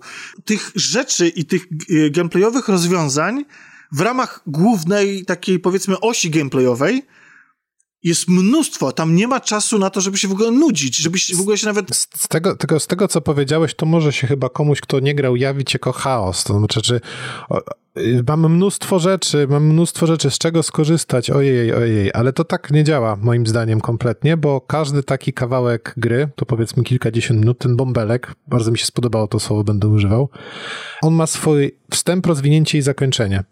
I ty na początku dostajesz dwie nowe zabawki, to znaczy ty dostajesz jedną, twój kompan drugą, ale na koniec takiego etapu te zabawki są ci zabierane. I na początku... Ale naturalnie, naturalnie zupełnie naturalnie. Tak, kompletnie naturalnie. Ale to jest tak, dostajesz zabawkę, pobawiliście się przez pół godziny i za chwilę dostajesz nową. I to jest tak I wyważone, jest, że, to jest... że nie zdążysz się znudzić tą zabawką. Dokładnie I, tak. Jest dokładnie wyliczone, że jest tyle, jest fajnie i już byś chciał coś nowego i bęk, masz coś nowego. Dokładnie tak. Mm. I to mhm. jest wielka siła, moim zdaniem. Nie tylko, że tracenie tej, tych y, mocy, gadżetów y, czy różnych rozwiązań gameplayowych odbywa się naturalnie, to jakie zyskujesz też się odbywa naturalnie. Jest bardzo związane z tym, w jakim środowisku przebywasz. Pasuje to pod względem settingu, klimatu, opowieści. I, i to jest to, co mi się, y, to co uważam, że to jest za ogromne osiągnięcie. Każda jedna z tych mocy, gadżetów i bajerów przez całą grę jest nieprawdopodobnie zabawna dla obu postaci. Nie wiem, Julia, też miałaś takie wrażenie? Tak, tak, jak najbardziej. Jak dostajemy jakąś moc czy, czy kolejny przedmiot, to jak, tak jakby serwowało nam to całkowicie inną przygodę. Hmm. A co było twoim ulubionym, ulubioną mocą i gadżetem? Kurczę, niech w ogóle sobie przypomnę. Y, no na pewno fajne było y, strzelanie z zapałek. Fajne były buty. bazuka. Mm, tak, bazuka. Ja wtedy naprawdę się ucieszyłam, jak dostałam tą broń. Y, chodzenie w butach, które pozbawiają mnie grawitacji. No i świetne było jeżdżenie na łyżwach. Nie wiem jak ty, Tomku, ale ja się bawiłam świetnie. To są takie aktywności poboczne, do których sobie jeszcze przyjdziemy, A, ale, okay. ale właśnie przy, tym, mhm. przy, tym, przy tym korowym gameplayu ja po prostu absolutnie jestem zakochany w zamienianiu się w, e, w ziemniaka i pomidora. O, po prostu no to jest moja ulubiona mechanika w całą grę. Jak w pewnym momencie mogę się zamieniać w ziemniaka i w pomidora i, i przysięgam, jest tyle mechanik, które wszystkie, wszystkie są cool, wszystkie są odjazdowe, ale właśnie to mnie po prostu tak rozbawiło, że niesamowite jest to, że w ogóle się nie spodziewasz tego, co, e, co nastąpi. Że właściwie nie wiesz, czym cię ci y, twórcy zaskoczą. Ja mam też trochę zarzut na to wszystko, bo, o, bo zgadzam się z tym, że główne mechaniki są wprowadzone, tak jak Czarek mówi, mają wstęp, rozwinięcie, zakończenie, ale jest cała masa mechanik, które nie są wytłumaczone i chociażby to Twu Twu Diablo czy, czy Mortal Kombat, to są super mechaniki, ale one bardzo mocno bazują na tym, że my jako gracze mamy doświadczenie w grach, że my już wiemy, jak w takie gry się gra. Zobaczcie, że na przykład nie ma żadnego tutoriala do tej bijatyki. I jeżeli gramy teraz z partnerem czy tam partnerką, co w założeniu tak powinno być z tą grą, to jest bardzo duża szansa, że ta osoba nie jest graczem. I, nie ma szans, żeby osoba pierwszy raz spotykająca się z padem dała sobie radę w tej bijatyce żeby w ogóle e, wiedziała, jak tam trzeba to wszystko robić i, i, i jak się walczy i jak to wygrać. Ogólnie, ogólnie rzecz biorąc, to jest chyba taka odgórna decyzja, że dość dużo e, wydawałoby się tych, tych mechanik, który, który gracze znają, o tak powiedzmy, e, jest właśnie niewytłumaczana, ale też wprowadzana tak naturalnie. I na przykład moim zdaniem bardzo dobrze tak dla kontrastu, wyszło to w tam, gdzie się e, szybowało, że trzeba było balansować przyczepionym do na przykład jakiegoś tam skrzydła. Mhm.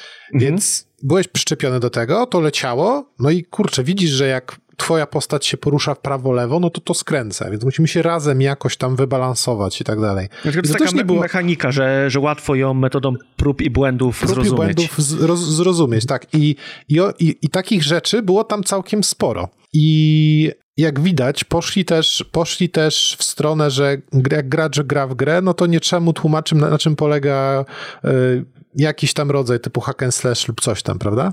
Mhm, e, mhm. no, ja rozumiem, że to jest w pełni, w pełni decyzja designerska i oni byli świadomi tego, co robią, ale no, uważam też, że w takiej grze, która ma taką tematykę, to może być problemem. Troszeczkę może stanę w obronie albo wytłumaczę trochę, y, skąd to może wynikać, bo tak Czy, jak, Tomek się pojawia tu... jak, jak Hakim w grze. Tak.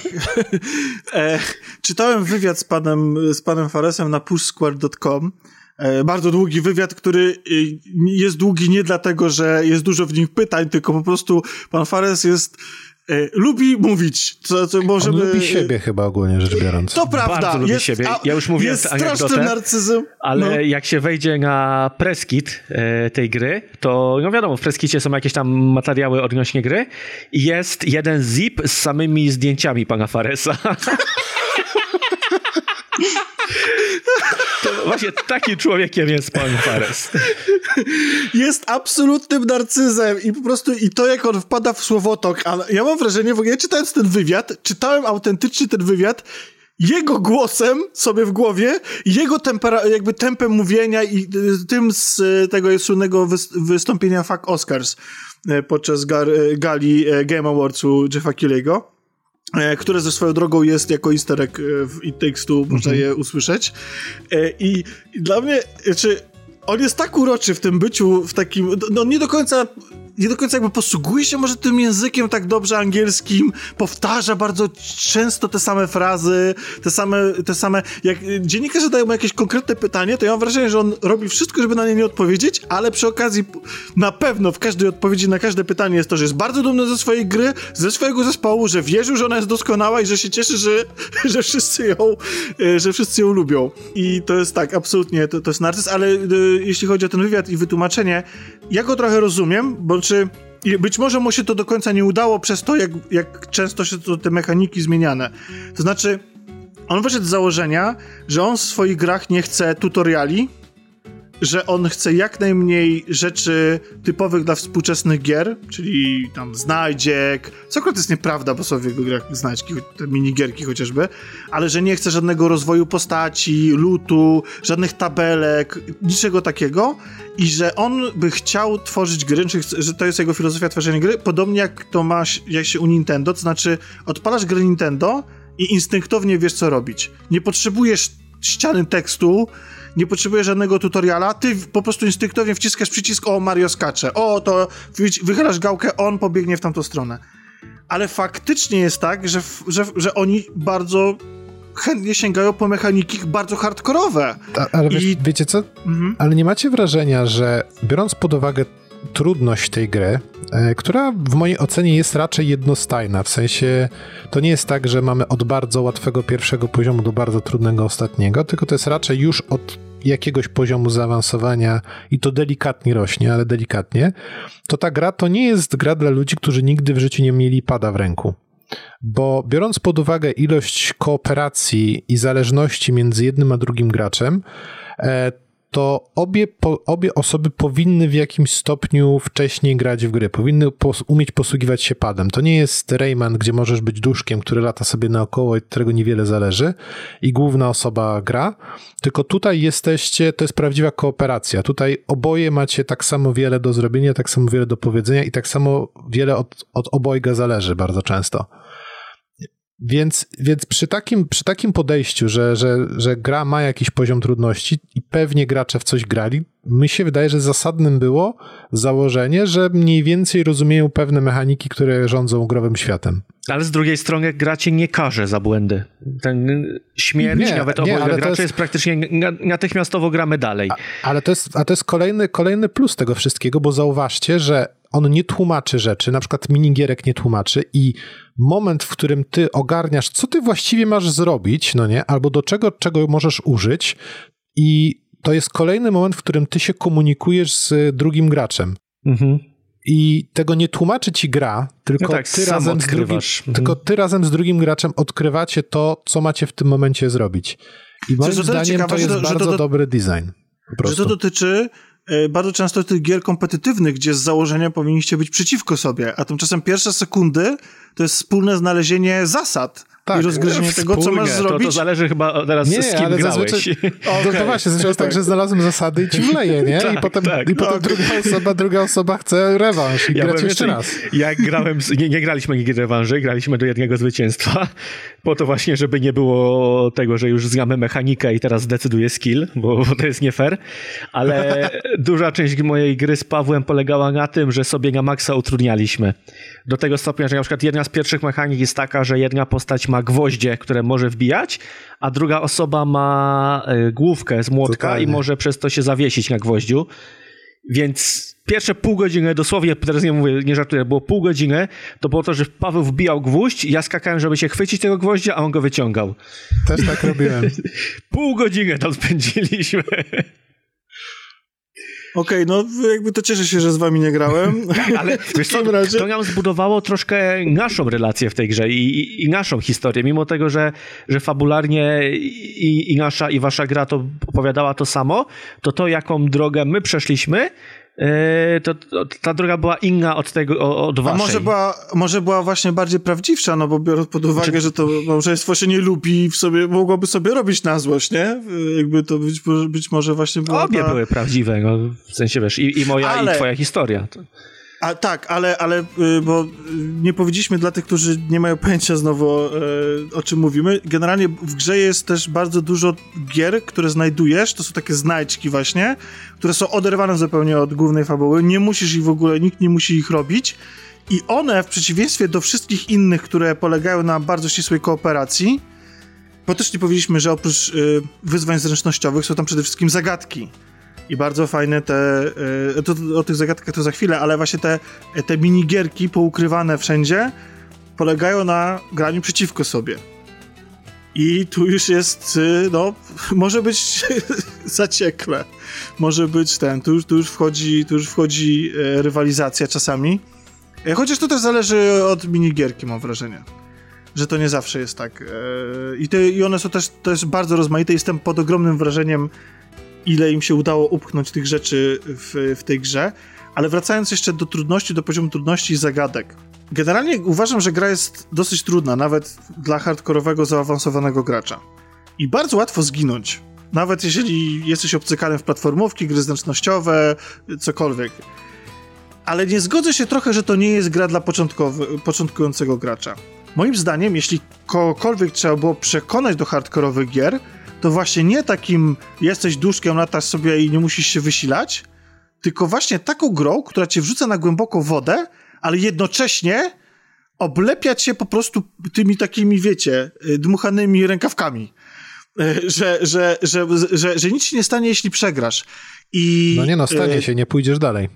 No wiesz co, no tak, tylko że w pewnym momencie uczysz się tej gry. Jakby no, kiedyś musisz się nauczyć Jest, y, oczywiście, grania. że tak, ale nadal, nadal nie wyobrażam sobie, żeby w tą grę grała osoba, która pierwszy raz w życiu trzyma pada w ręku. Mhm. Absolutnie. ja, ja rozumiem o co chodzi Tomkowi, ale też mi ciężko wyobrazić sobie, że, że ktoś pierwszy raz spotyka się z tą grą. I mam też inny problem. E, nawet jeżeli taka osoba pierwszy raz zaczyna grę i udaje im się ją przejść, to w co grać dalej z taką osobą? Bo nie znajdziesz No, to- drugiej to- gry tak dopracowanej. To jest, tak, to, to jest pytanie, na które sobie jeszcze odpowiemy pod koniec, ale, ale e, chciałem jeszcze się zatrzymać na chwilę właśnie przy, tej, przy tym e, poziomie trudności. My mieliśmy taką sytuację z Julio, że no jeden z bossów, którzy są ciężcy, Oj, tak. umówmy się. Tak, znaczy cięższe. To jest- Znowu wymagają tego, żeby rozumieć mechaniki growe, takie, że... ty- Zdecydowanie, nawet, nawet oznaczanie czegoś cieniem, co za chwilę O, tak. Tak. zostanie zrzucone, nie? No to jest, to jest taki gamizm, no niesamowity, no nie? Mhm. I my to Ale od razu, co, my ale- to od razu ale- łapiemy, ale... Ale to jest w każdej grze Nintendo podobne rzeczy. To są rzeczy, których się uczysz o, o instynktownie. właśnie, i ty właśnie powiedziałeś to, o czym my mówimy. Oni wymagają, żebyś wiedział o tym jako gracz. No ja rozumiem, Albo ale nauczył generalnie się to jest tego tak- po pierwszym failu, czyli uczysz Ale- się failem. ale przez to, że giniesz i nie masz właściwie żadnej kary, bo natychmiast się odradzasz w tym samym miejscu, to jest tak, że nawet walki z bossami są podzielone na etapy, nie musisz ich zaczynać od samego początku, to chociaż są trudne, to nie jesteś karzon, y, ka karany za to, w związku z tym nie ma frustracji przy Tak, powtarzaniu ale jednocześnie nie ma takiej możliwości, że jedna osoba pociągnie walkę z bossem sama. Musi, musi, dru, muszą obie osoby być na odpowiednim poziomie Okej. i obie, obie obie to, obie, obie przejść tą, tą walkę współpracując. Jasne. Nie ma takiej możliwości, że ktoś na przykład jest mniej doświadczony e, i, ale, i równamy do góry, do tego bardziej doświadczonego. My zawsze będziemy w tej grze równać do dołu, czy do tego mniej doświadczonego, bo on będzie blokował dalsze przejście w grze. Okej, okay, ja bym jednak, jeśli ktoś nas słucha i chciałby zagrać to z kimś, kto nie trzymał nigdy pada w ręku, polecał jednak mimo wszystko spróbować akurat właśnie przy tej grze, bo uważam, że po prostu, że ten, e, ta krzywa uczenia może być naprawdę wysoka, a właściwie przyciągnięcie przez całą grę kogoś, kto nie grał w gry i nauczenie go, to właściwie tworzy, tworzy ci domowego, czy tam po prostu e, gracza de facto. Jak, jak skończysz tą grę, to jesteś, jesteś kompetentny grać w, każdą inną. E, Tylko też, żeby się zdaniem. nie zniechęcił, w sensie tak jak z planszówkami, nie, nie zaczyna się od Twilight Imperium, tak? Ale to, co Y, chciałem, to zacząłem mówić a propos tego, gra nas trochę oszukała, jak graliśmy z Julią, z jednym bossem, ten boss nam dawał ostro w kość i po którejś śmierci zmieniły mu się ataki na dużo łatwiejsze. I uważam, że to było nie fair. Rozumiem, co gra zrobiła, że hej, nie dajecie sobie rady, to ja ci to ułatwię, ale moim zdaniem zrobiła to zbyt... To nie jest jedyna gra, która to robi, prawda? E, bo często gry tak robią, że nie, obniżają poziom trudności po to, żeby gracz w końcu mógł przejść dalej i się poczuł, że w końcu pokonał tego bossa czy coś ale ona zrobiła to zbyt ordynarnie i to trochę wpłynęło na mojego gracza. Nie? A czy to, czy to był boss pod koniec gry, tak? To ja myślimy o tym samym? Nie. nie. Nie, właśnie nie, to był taki, który, y, który miał strasznie takie irytujące, już nie pamiętam co to było, miał strasznie takie irytujące ataki obszarowe i bardzo dużo wysyłał takich laserów po ziemi i to było bardzo, i dużo bomb zrzucał na nas, to było takie bardzo, mm -hmm. bardzo irytujące mm -hmm. i często ginęliśmy. I, e, natomiast, ale oprócz wyzwania zręcznościowego jest też, y, są też, jest tam dużo y, wyzwań intelektualnych. I jak znajdujecie te zagadki? Dla mnie one też były bardzo growe i też opierały się na tym, że, że ja już wiem jako gracz, jak działają pewne sprawy. A co więcej, takie rzeczy logiczne już jest ciężej metodą prób i błędów zrozumieć. No bo, no bo zagadki logiczne, jak, jak się nie wymyśli, jak ją zrobić, no to ciężko na pałę, bo, bo, bo trzeba zrobić jakieś tam sekwencje ruchów odpowiednich, a, a to trudno wymyślić przypadkiem. Ja miałem wrażenie, że jeżeli chodzi ogólnie o zagadki, to tutaj mieliśmy mm, może być dość szerokie spektrum, bo mieliśmy od totalnie abstrakcyjnych e, zagadek, zwłaszcza w momencie, gdzie e, mieliśmy moce tych butów grawitacyjnych butów, tak. i zmiany wielkości, które były totalnie abstrakcyjnymi e, levelami i to jeszcze było tak, tak zrobione, że one tam wisiały w powietrzu bez kontekstu świata. Mm, do takich, gdzie trzeba było w jakiś sposób na przykład operować fizyką, które były dużo bardziej zrozumiałe tak dla, e, w mojej ocenie dla, dla szarego zjadacza chleba, bo jak coś tutaj dociąże, to, to coś się poruszy, albo spadnie, albo, albo się otworzy i tak dalej, więc jakby spektrum tych zagadek też było bardzo różne i to się trochę wpisuje e, moim zdaniem w, w, tą, w tą ogólną budowę, o której mówiłem wcześniej, że tak naprawdę tutaj nie ma jednego pomysłu na tą grę, tylko tych pomysłów jest jakby bardzo dużo różnych. Czyli nie, nie mówimy, że nasza gra jest tylko, nie wiem, zagadkach z fizyką. Nie, nasza gra jest o wielu zagadkach. Jak designer wymyśli jest fajna, to, to się zastanowimy, czy ją wrzucić, czy jej nie wrzucić. No i były też zagadki takie czysto zręcznościowe, takie na zasadzie obracać stołem, żeby kulka gdzieś wpadła w odpowiednie miejsce. To... Tak, tak, tak. To jeszcze jest spikuś. Najgorsze to były naszym Nemesis podczas naszej rozgrywki to była jazda po takich szynach. I obrazki gdzie trzeba było wciskać. I obrazki ze zwierzętami. Jezu, super to było. To było fajne, tak. Szczególnie jak człowiek się zaczynał mylić i mówi krowa, e, pies, sorry, sorry. No tak, i to, to było, no, za pierwszym razem to y, szło, szło, szło, szło, szło bardzo, bardzo ciężko. Naszym Nemezis, e... Byliśmy my sami, niestety. Przez to, że mieliśmy dwójkę doświadczonych graczy, to bardzo mocno próbowaliśmy przekombinować to, jak się gra w tę grę. I znowu przykład gwoździ, już później się ma tych gwoździ trzy. I nie zrozumieliśmy, na jakiej zasadzie się je cofa do postaci. Myśleliśmy, że w odwrotnej kolejności niż się je wysłało. Więc próbowaliśmy kombinować tak i Paweł teraz myśli, to ja muszę pierwszy gwóźdź wbić tam u góry po to, że jak później będę wycofywał, to on wróci jako ostatni i dzięki temu ty tam przytrzymasz się chwilę ściany i ja będę mógł ci to podpiąć gdzieś tam dalej. I z, dopiero jak zrozumieliśmy i to Zgubiło było... Przy... nas doświadczenie. Tak, i dopiero jak, jak zrozumieliśmy, że, że za mocno kombinujemy, to gra stała się dużo łatwiejsza. I to przy każdej zagadce się powtarzało. Jak wychodziło, że przez 10 minut nie potrafimy czegoś zrobić, to znaczy, że, że rozwiązanie jest bardzo proste, tylko my jesteśmy problemem. Cały proces wpadania na rozwiązanie w tej grze jest absolutnie genialny. To jest poziom Nintendo. Nintendo też bardzo często są zagadki i musisz wiedzieć, jak gdzieś doskoczyć, kombinować i tak dalej.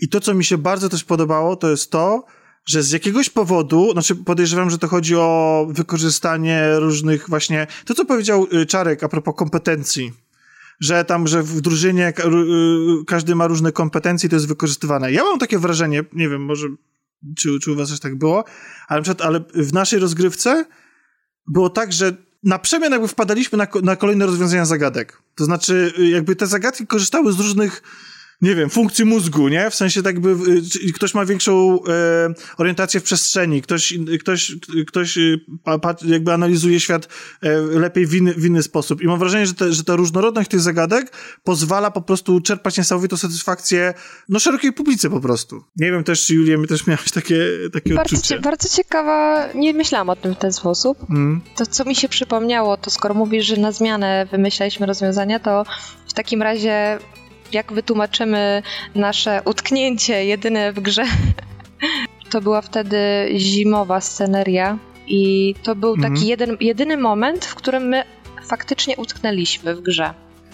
E, ja, ja, bardzo prosto wytłumaczę, to jakby, to, to, też byliśmy wrogami samych siebie, zagadaliśmy jeden dialog. To znaczy, bo, bo tam jest taki fragment, to jest, w ogóle to też jest świetnie e, pomyślane.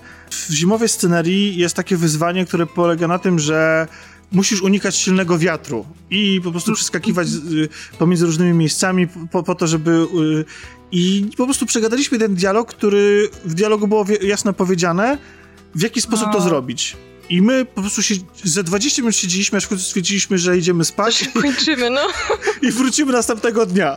Ale oczywiście pod zakazem oglądania YouTube'ów i sprawdzenia solucji, żeby nie było, że, że ktoś na to wpadł. A potem jak odpaliliśmy grę, to się ten dialog od razu wyświetlił mm -hmm. i już było jasne, co mhm. mamy zrobić. Kurczę, my chyba też się zacięliśmy w tym miejscu, ale chyba udało nam się na pałę to przejść. W sensie też przeklikaliśmy ten dialog i, I też utknęliśmy przy jednym wietrze, aż w końcu jakoś tam udało nam się wymyślić, co możemy zrobić. Chyba nawet trochę cheatowaliśmy tam i, i oszukaliśmy mechaniki. Bo domyślam się, że chodzi mm. o taką, taki moment, gdzie jest bardzo mocny wiatr, bardzo długi i nie da się przebiec. Przez... Tak, i trzeba pod górę, pod górę się przedostać i trzeba tak jakby przeskakiwać mm -hmm. pomiędzy różnymi osłonami, mm -hmm. żeby, żeby Jedna z ostatnich tak. osłon u nas była kluczowa i nie potrafiliśmy sobie no, z nią poradzić. No to u nas to samo. Czarku, czy ty się zawiesiłeś na jakiejś zagadce, czy po prostu... Powiem szczerze, że nie pamiętam jakiejś takiej dłuższej zawiechy. Jakiś, jakiś dłuższy czas spędziliśmy chyba przy jednym z bossów. E, kilka razy musieliśmy go powtórzyć, ale zagadek to nie pamiętam, żeby były jak, jakieś dłuższe którym? problemy. Możesz chyba przy pszczole, bo tam, były, bo tam było coś takiego, że jeździło się za nią e, tak, i nie tak. za pierwszym razem załapaliśmy, że tam są kon konkretne takie weak pointy pod to. No i więc tam strzeliśmy na pałę, dopiero za drugim razem się okazało, że tam trzeba w konkretne miejsce trafić. I to znowu gamizm konkretnie, bo, bo faktycznie totalny z, gamizm, z, designu było gamizm. wiadomo, gdzie się strzela. I tak, tylko... tak, tak. Tylko po prostu, nie wiem, mieliśmy jakiś, nie wiem, słabszy moment, nie wiem, trzecia whisky czy coś i, i po prostu nie zauważyliśmy tego chciałem już przeskoczyć do opisywania miejscówek, bo moim zdaniem to jest w ogóle, to też jest niesamowite, bo tu mówimy pszczoła, tutaj lodowy, tutaj jakiś jesteś pomidorem, więc wiadomo, że bardziej jakieś ogrodowe e, klimaty, ale zanim do tego przyjdziemy, jeszcze chciałem tylko podsumować, że te wszystkie mechaniki, i to jest dla mnie największe zaskoczenie tej gry, przysięgam, zwłaszcza po A Way Out, w te wszystkie rzeczy się gra doskonale. Ja tak. właściwie nie miałem ani jednej. Wszystko jest tak dopracowane. One technicznie są dobrze napisane. W ogóle nie mieliśmy chyba jedynego buga tylko w całej grze. E, ani razu nas nie, nie rozłączyło, mimo że graliśmy przez internet. Prawda? Aż no, byłem w szoku, że gra na No premierę właśnie... działa i, i wszystko no jest właśnie... tak dopracowane. Właśnie kurczę, ja, ja, ja właśnie też ten, to, ten aspekt techniczny chciałem tutaj bardzo pochwalić. I ogólnie mam wrażenie, że studio jakby sobie bardzo dobrze zdawało sprawę z narzędzia, na jakim pracuje, no bo z tego co pamiętam to jest na Unrealu. Tak jest. który się świetnie nadaje do tego, żeby robić szybkie, takie funkcjonalne prototypy różnych mechanik. I jednocześnie to nie jest jakby najlepsze narzędzie do robienia gier z bardzo otwartym światem. No więc co? Więc mamy tutaj dokładnie to, to czyli mamy e, niezbyt duże levele i mamy levele, gdzie widać, że goście zrobili no, dziesiątki różnych prototypów, sprawdzali to i się po prostu dobrze bawili, ogrywali i wybierali te najlepsze. Biorąc pod uwagę jakby samą konstrukcję gry, to było po prostu możliwe, no bo nie ma, nie ma żadnego połączenia między etapem, który się dzieje w drzewie, a etapem, który się dzieje na przykład e, w magicznym zamku. W sensie nie ma żadnych korelacji między nimi, tam się żadna mechanika nie zostaje. E, nie ma, one równie dobrze mogłyby z punktu widzenia nawet story pewnie stanąć jedno za drugim e, w, w, w odwrotnej kolejności i to dokładnie widać. Tą, tą wolność twórczą, którą oni mieli, połączoną z dużą świadomością jakby narzędzi, na których pracują. Więc ja jestem też pod dużym wrażeniem. No ale też spokojnie, gdyby w tych minigrach, nie wiem, grasz sobie tam w jakąś siatkówkę i nie wiem, piłka się gdzieś zgliczuje, to mhm. nie byłbyś zły jako gracz. No, mam minigierkę, nie, nie. zdarza się. Tak. A to się nie zdarza, ale to się nie to dzieje, się nie zdarza. bo one są tak, tak, tak dopracowane tak, i... Tak, tak, tak. I to nawet nie chodzi o błędy, chodzi o to, że ta siatkówka, w tą siatkówkę grasz i mówisz, hej, mógłbym w to grać za 20 tak, godzin, nie? wszystkie te gry się... są takie, że można było je zebrać na przykład po 5 minigier i wypuszczać na mobilki jako osobne tytuły. A, tak, tu, to jest, tu widzę, to, to, biznesmen jest... się włączył, doświadczenie mobilkowe teraz wchodzi. I kupujesz mobilki, ale... diamenty znaczy... dostajesz po 5 na godzinę i każda gra kosztuje jeden tak, diament. Co gra, się włącza, co gra się włącza reklama chińskiego kasyna? Ale słuchajcie, ale po, jeśli chodzi o. W ogóle to jest, to jest tak nieprawdopodobne, że ta gra jest tak bardzo daleko od, od, tego modelu biznesowego, który teraz prezentuje Adrian. Nie dość, że ona kosztuje mniej, to jeszcze jest sprzedawana w takiej formie, że można, że jedna osoba kupuje i, e, i mo, ona chyba kosztuje 160 zł, więc w ogóle można się nawet z kimś zrzucić ostatecznie. I, i jedna, tylko jedna kopia jest potrzebna. Zresztą to samo było w przypadku A Way Out. To jest w ogóle jakimś biznesowym nie wiem, szaleństwo w dzisiejszych czasach, nie? kiedy mamy mikro, mikrotransakcje i wszystkie te inne. To nie jest tylko, że ta gra jest tego pozbawiona, ale jeszcze daje ci siebie za darmo niemalże, tylko po to, żebyś w nią grał. I jak już jesteśmy przy finansach, dzisiaj przyszła do nas informacja, że ona się sprzedała moim zdaniem jedynie w milionie kopii. To jest... No, jestem zawiedziony. Mało, trochę mało. Eee, Biorąc pod uwagę jakość... mało? Znaczy, nie, przepraszam. Jeżeli bierzemy pod uwagę, że to nie jest AAA z ogromną kampanią marketingową, tylko to jest troszkę mniejsza gra, w którą nie wpompowano setek milionów po to, żeby ją wypromować, no to to jest bardzo fajnie. Ale jeżeli, jeżeli ja patrzę ilość kontentu, którą dostaję za 160 zł, no to kurde, to ja bym oczekiwał, że to naprawdę zainwestuje w jakiej jakości? naprawdę, naprawdę, naprawdę grono ludzi. Ale no wiadomo, rynek tak nie działa, nie? tylko działa inaczej mhm. zupełnie. Tam, tam widać pieniądz na każdym kroku. E, nie dość, że mamy voice acting na wysokim poziomie, nie dość, że takie scenki jest wyreżyserowane. Moim zdaniem, moim zdaniem praca nad tymi wszystkimi mechanikami ich ogrom tak. świadczy o tym, że, że tam musiały, że ktoś musiał dać pieniądze na to, żeby ci ludzie siedzieli i to robili. Bo to nie jest praca, wiesz, jasne, Fares może wykrzykiwać o miłości i pasji do gier, ale, oczy... ale koniec końców trzeba za miłość i pasję też płacić, ale nie? Oczywiście, oczywiście, że tak, ale też weź pod uwagę, ile tam masz na przykład w całej grze linii dialogowych, albo weź pod uwagę, jakiej jakości masz modele, ile masz ich tam, I są wykorzystane, zdaniem... wykorzystane przez sekundę. Przecież jest, nie pamiętam, który to jest etap, ale jest tak, że przez całą planszę, która jest dość długa, przelatujemy praktycznie, a mamy naokoło tak. masę, masę modeli naprawdę tak. dopracowanych. I widać je tak, na ekranie to... przez dwie sekundy i tyle. Tak, tak. Plus... No, skontynuuj. Nie, plus a, animacje. Jestem pod ogromnym wrażeniem tego, jak niesamowicie szczegółowe i ile jest animacji, otoczenia i świata poszczególnych jego elementów, ale przede wszystkim postaci. Julia co chwilę ryła z tego, jak się e, moja postać akurat zachowywała, Cody, bo on jest po prostu tam jest ewidentnie dla Beki po prostu większość Tak, Cody to jest mistrz w ogóle tej gry i dialogów i, i to, jak stworzona została ta postać, jakie ma ruchy, to jest... No nawet dzisiaj, kiedy ogrywaliśmy minigierki, to żeśmy się śmiali. Się No, bardzo on podoba, super biega, tak. Tak, to jest bieg jest No. rewelacyjny. Ale to jest też tak, że, że jak właściwie każdą czynność, którą oni robią razem, on robi w taki sposób, jakby miał po prostu totalną blazę. jakby, jakby, jakby miał totalnie wywalone na to wszystko i jak jadą razem, dzisiaj pływaliśmy takim e, rowerkiem wodnym, łódką, swoją drogą dotarliśmy do ukrytej lokacji, która jest easter eggiem z Zeldy, więc ja w ogóle po prostu, więc moja ocena jakby jest w tej chwili 18 na 10 tej gry e, po, po tym easter eggu i po prostu i, i to jak... to jak bohaterka siada, a to jak Cody siada y, w, w, w tej łódce, to, to jest tak dużo drobnych szczegółów, których wcale tam nie musi być. I jak jesteśmy przy tych szczegółach i przy tych pieniądzach i tym, jak dużo się tu zmienia, i to, co powiedziałeś, Adrianie, tym, że tam przelatujemy, lokacje. Ja bym chciał pogadać chwilę o poziomach i lokacjach. Bo to jest coś, co moim zdaniem już w A Way Out było widoczne, jak oni się lubili, na przykład pozwalali na to, żebyśmy się pobawili w domu, na, y, czy w szpitalu, czy żeby jakby, że jak mieliśmy powrót do, do rodziny jednego z bohatera, to mamy całą taką sekwencję, że możemy przejść przez takie miasteczko kamperów, gdzie nawet mamy mini historyjki, gdzie tam jakaś żona szuka zdradzającego ją męża i, i w ogóle.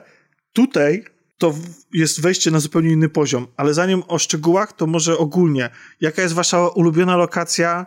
Jakby próbując, może nie spoilować, ale chociaż to żaden duży spoiler. Gdzie się, czym się zachwyciliście biegając po tym świecie niesamowitym? Może zacznijmy Okej. od Julii tym No razem. okej, ja już mam swoją lokację i myślę, że Tomku wiesz, którą. Zegar. Nie. Nie, nie, nie. O ile się nie mylę, to jest lokacja w drzewie i zaczyna się od y, takiego tunelu, który jest prowadzony z lampkami i później są malunki na ścianie, e, jakieś neony, piękne jakieś... Tak jak przed- przedstawiają y, historię tak, bohaterów, tak. którzy żyją w tym świecie. Mhm. Mhm. No, no i kwintesencją tego jest pływanie na pewnym zwierzęciu.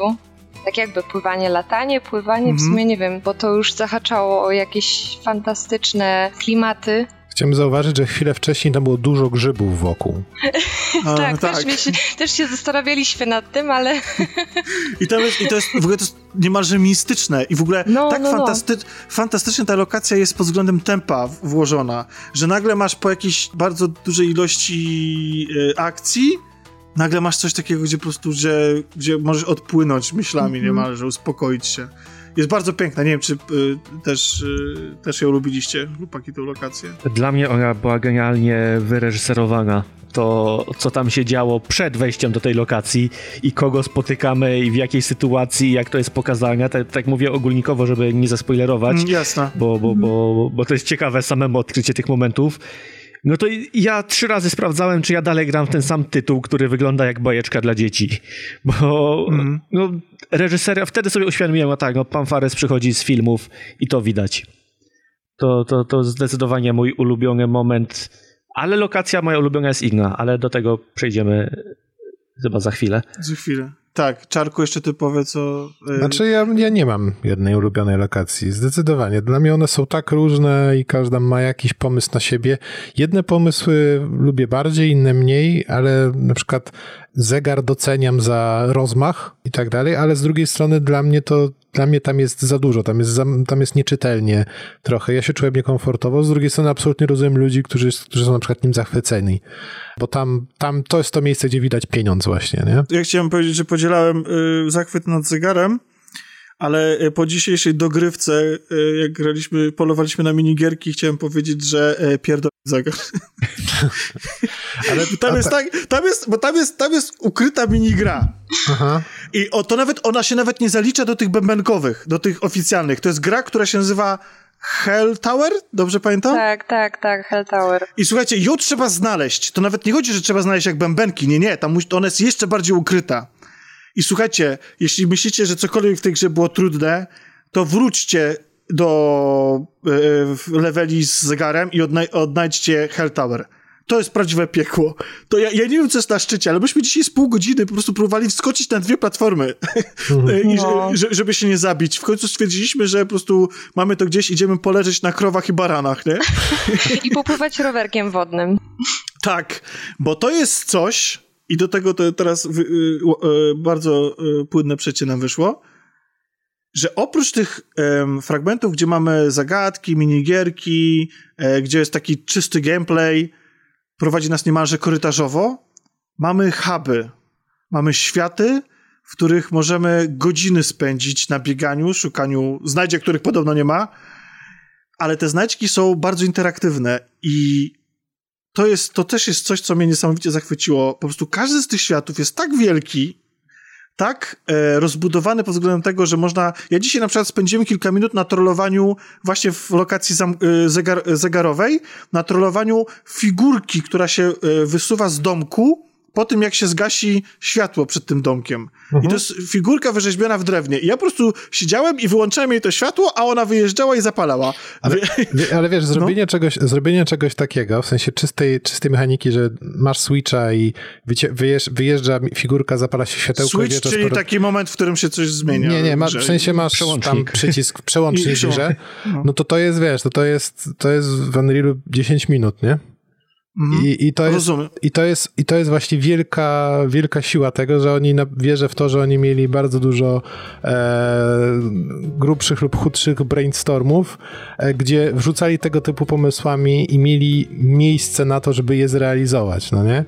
Jest taki, jest taka, jest taki, taki mój, kolega kiedyś powiedział, że, że dobre gry się robi e, nie P0, tylko P3, czyli jakby priorytetem te rzeczy, którą masz zrobić w grze. W sensie nie tym, żeby tam były, e, żeby się nie wpadało pod level, tylko tym, że jak ktoś idzie kiedyś przez korytarz, to zauważy, że tam bo z boku jest coś, co go zainteresuje i pokazuje, że za, za, za dziełem, które robisz, stoi człowiek i się dobrze bawił robiąc to dzieło, no nie? I to, Bo może ja mam to na no, przykład- non-stop takie Mhm. wrażenie właśnie w, w, w It Takes Two, że oni się świetnie bawili podczas, podczas robienia wielu tych rzeczy. Zdecydowanie tak. No bo, bo tutaj po prostu możesz sobie na przykład polatać samolotem, po prostu. I, I to nic ci nie daje, po prostu sobie latasz samolotem, e, no, odkrywasz jakieś tam mini historyjki, Ale mini z tym samolotem w No. pierwszej lokacji jest jakieś po pół godziny gry, jest pudełko, w którym siedzi mysz. I jak jesteś daleko, ta mysz na ciebie spogląda i jak podchodzisz... Co? No tak, No. jest takie, takie jakby pudełko Ja sardynek, pamiętam. czy, czy, czy Okej. zapałek, czy coś. I jak, A, i jak okej, patrzysz no. z daleka, to ta mysz wygląda, widać tylko oczka. Jak podchodzisz, to to wieczko się zamyka. I możesz wskoczyć na to i jeżeli zrobisz ten taki uderzenie w ziemię, którego chwilę wcześniej się Mhm. nauczyłeś, to to pudełeczko wyjeżdża spod ciebie, wylatuje nad ciebie i cię zabija. I tam też spędziliśmy totalnie. z 15 minut, próbując rozkminić, ale o co, O co chodzi? chodzi? Jak ją A ja tego wyciągnąć z tego pudełka? Ja, też tego nie rozkminiłem. może wspólnie musimy to zrobić, może timing się liczy. I wydaje mi się, że to był właśnie taki moment, że, że jakiś tam designer sobie siedział i w blueprintach wyklikał to w, w Unrealu. I zostawił to, tak po prostu się dobrze bawił robiąc to i uznał, że to jest śmieszne i że gracze będą teraz się zastanawiać po co to. Albo jak za pierwszym razem była latarka gdzieś w przejściu. Ja zaświeciłem światło, Paweł zgasił i tak nic się nie stało. to samo mieliśmy. Ale to teraz ma się świecić, czy ma być zgaszone? I też przełączaliśmy, sprawdzaliśmy, czy coś zmienia się dookoła. Ale tak, ale podchodzisz, masz po prostu małe interaktywne rzeczy. Jak mieliśmy to sławnego Duke'a Nuka, gdzie mogłeś wejść w interakcję z światem, to też możesz podejść, wiem, zadzwonić dzwoneczkiem, nie? Nic to nie zmieni. W sensie podszedłeś, nacisnąłeś, włączył się event, zadzwonił dzwoneczek, koniec, nie? Ja już się odzwyczaiłem, że we współczesnych grach też można takie coś zrobić. Ale, Ale ile, ile, radości to, ile radości to daje. Dla mnie takim momentem, który absolutnie mnie też jakby znowu z kolei wzbił na kolejny poziom, był taki moment, kiedy znajdujesz samochodzik w grze. Ja do tego momentu jeszcze później wrócę. To jest samochodzik, w którym y, jedna z postaci y, go może pchnąć, żeby on wyskoczył. Tak jakby, wiecie, cofnąć i na, nakręcić silniczek i on sobie tam sprężynowy, i on sobie leci. Ale druga musi być w środku, żeby nim sterować i on wtedy może przeskoczyć przez koło. I to właściwie jest bez sensu, to właściwie nic nie daje. Achievement to, się sobie dostaje. przeskoczysz. No achievement, no ale to ja mam achievementy akurat gdzieś. I bardzo mi się spodobało to, i to było niesamowicie, e, to był taki początek, wydaje mi się też, y, że jak, jak znalazłem ten samochód, to Julia od razu do niego instynktownie wskoczyła. To było tak jakby wspólna eksploracja świata, która w koopie jest nieprawdopodobnie satysfakcjonująca, bo to jest coś takiego, że co chwilę mieliśmy, o chodź zobacz to, o to ja idę do ciebie, zobaczymy co tu się dzieje, o chodź, chodź zobacz, bo ja tam potrzebuję, żebyś tam otworzył coś albo kliknął razem ze mną. I te taki, e, takie dziwy tego świata są tak fascynujące i to, że je odkrywasz z kimś i że chcesz się, się z kimś tymi dziwami podzielić, że to w ogóle absolutnie, moim zdaniem, przebija jakąkolwiek eksplorację w jakimkolwiek open worldzie i chodzenie, że o, tam masz tą górę, na którą się możesz wspiąć i zobaczyć, yy, co i nie zobacz, jest. I zobacz, jak dobrze, jak przemyśloną decyzją było, było wrzucenie tej gry w ten setting, który masz. Czyli w setting y, takiej dziecięcej zabawy, ludzików zabawek w pomniejszonym świecie, gdzie wszystko, właściwie wszystko da się wytłumaczyć w taki sposób. W sensie zrobisz sobie gierkę właśnie z jakimś, z jakimś samochodzikiem czy z czymkolwiek, no tam, tam, tam nie ma barier, tam nie ma granic. To jest świat jakby dziecięcej fantazji, w której jesteś i zobacz, jaki to był dobry, jaka to była dobra decyzja i jak wiele furtek otworzyła przy projektowaniu tego. Furtek i jak dobrze imersyjnie to działa, że ty jako dorosły, jako osoba siedząca przed konsolą, odkrywasz ten, ten świat dziecięcy i tych zabawek dziecięcych i teraz możesz się pobawić i ciebie to cieszy.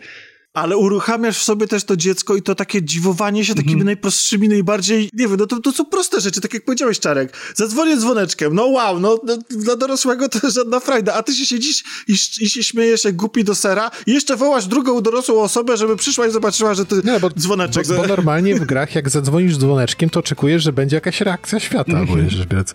A, bra, tu a, chodzi brak o- a tu- reakcji, a brak reakcji jest dla ciebie czymś innym. I to jest kolejne, kolejne jak widzicie, założenie, że osoba grająca w tą, w tą grę trochę zna gry, bo, Tak. bo, bo, bo oczekuje reakcji, a jej nie ma. I, granie z jego brak re- przyzwyczajeniami. Dokładnie. I, I gra z jego przyzwyczajeniami. I tej reakcji nie ma i to jest dla ciebie, o, ciekawe, nie? E, To ja, ja się jeszcze pochwalę, jaki świat na mnie zrobił największe wrażenie i uważam, że to jest po prostu geniusz.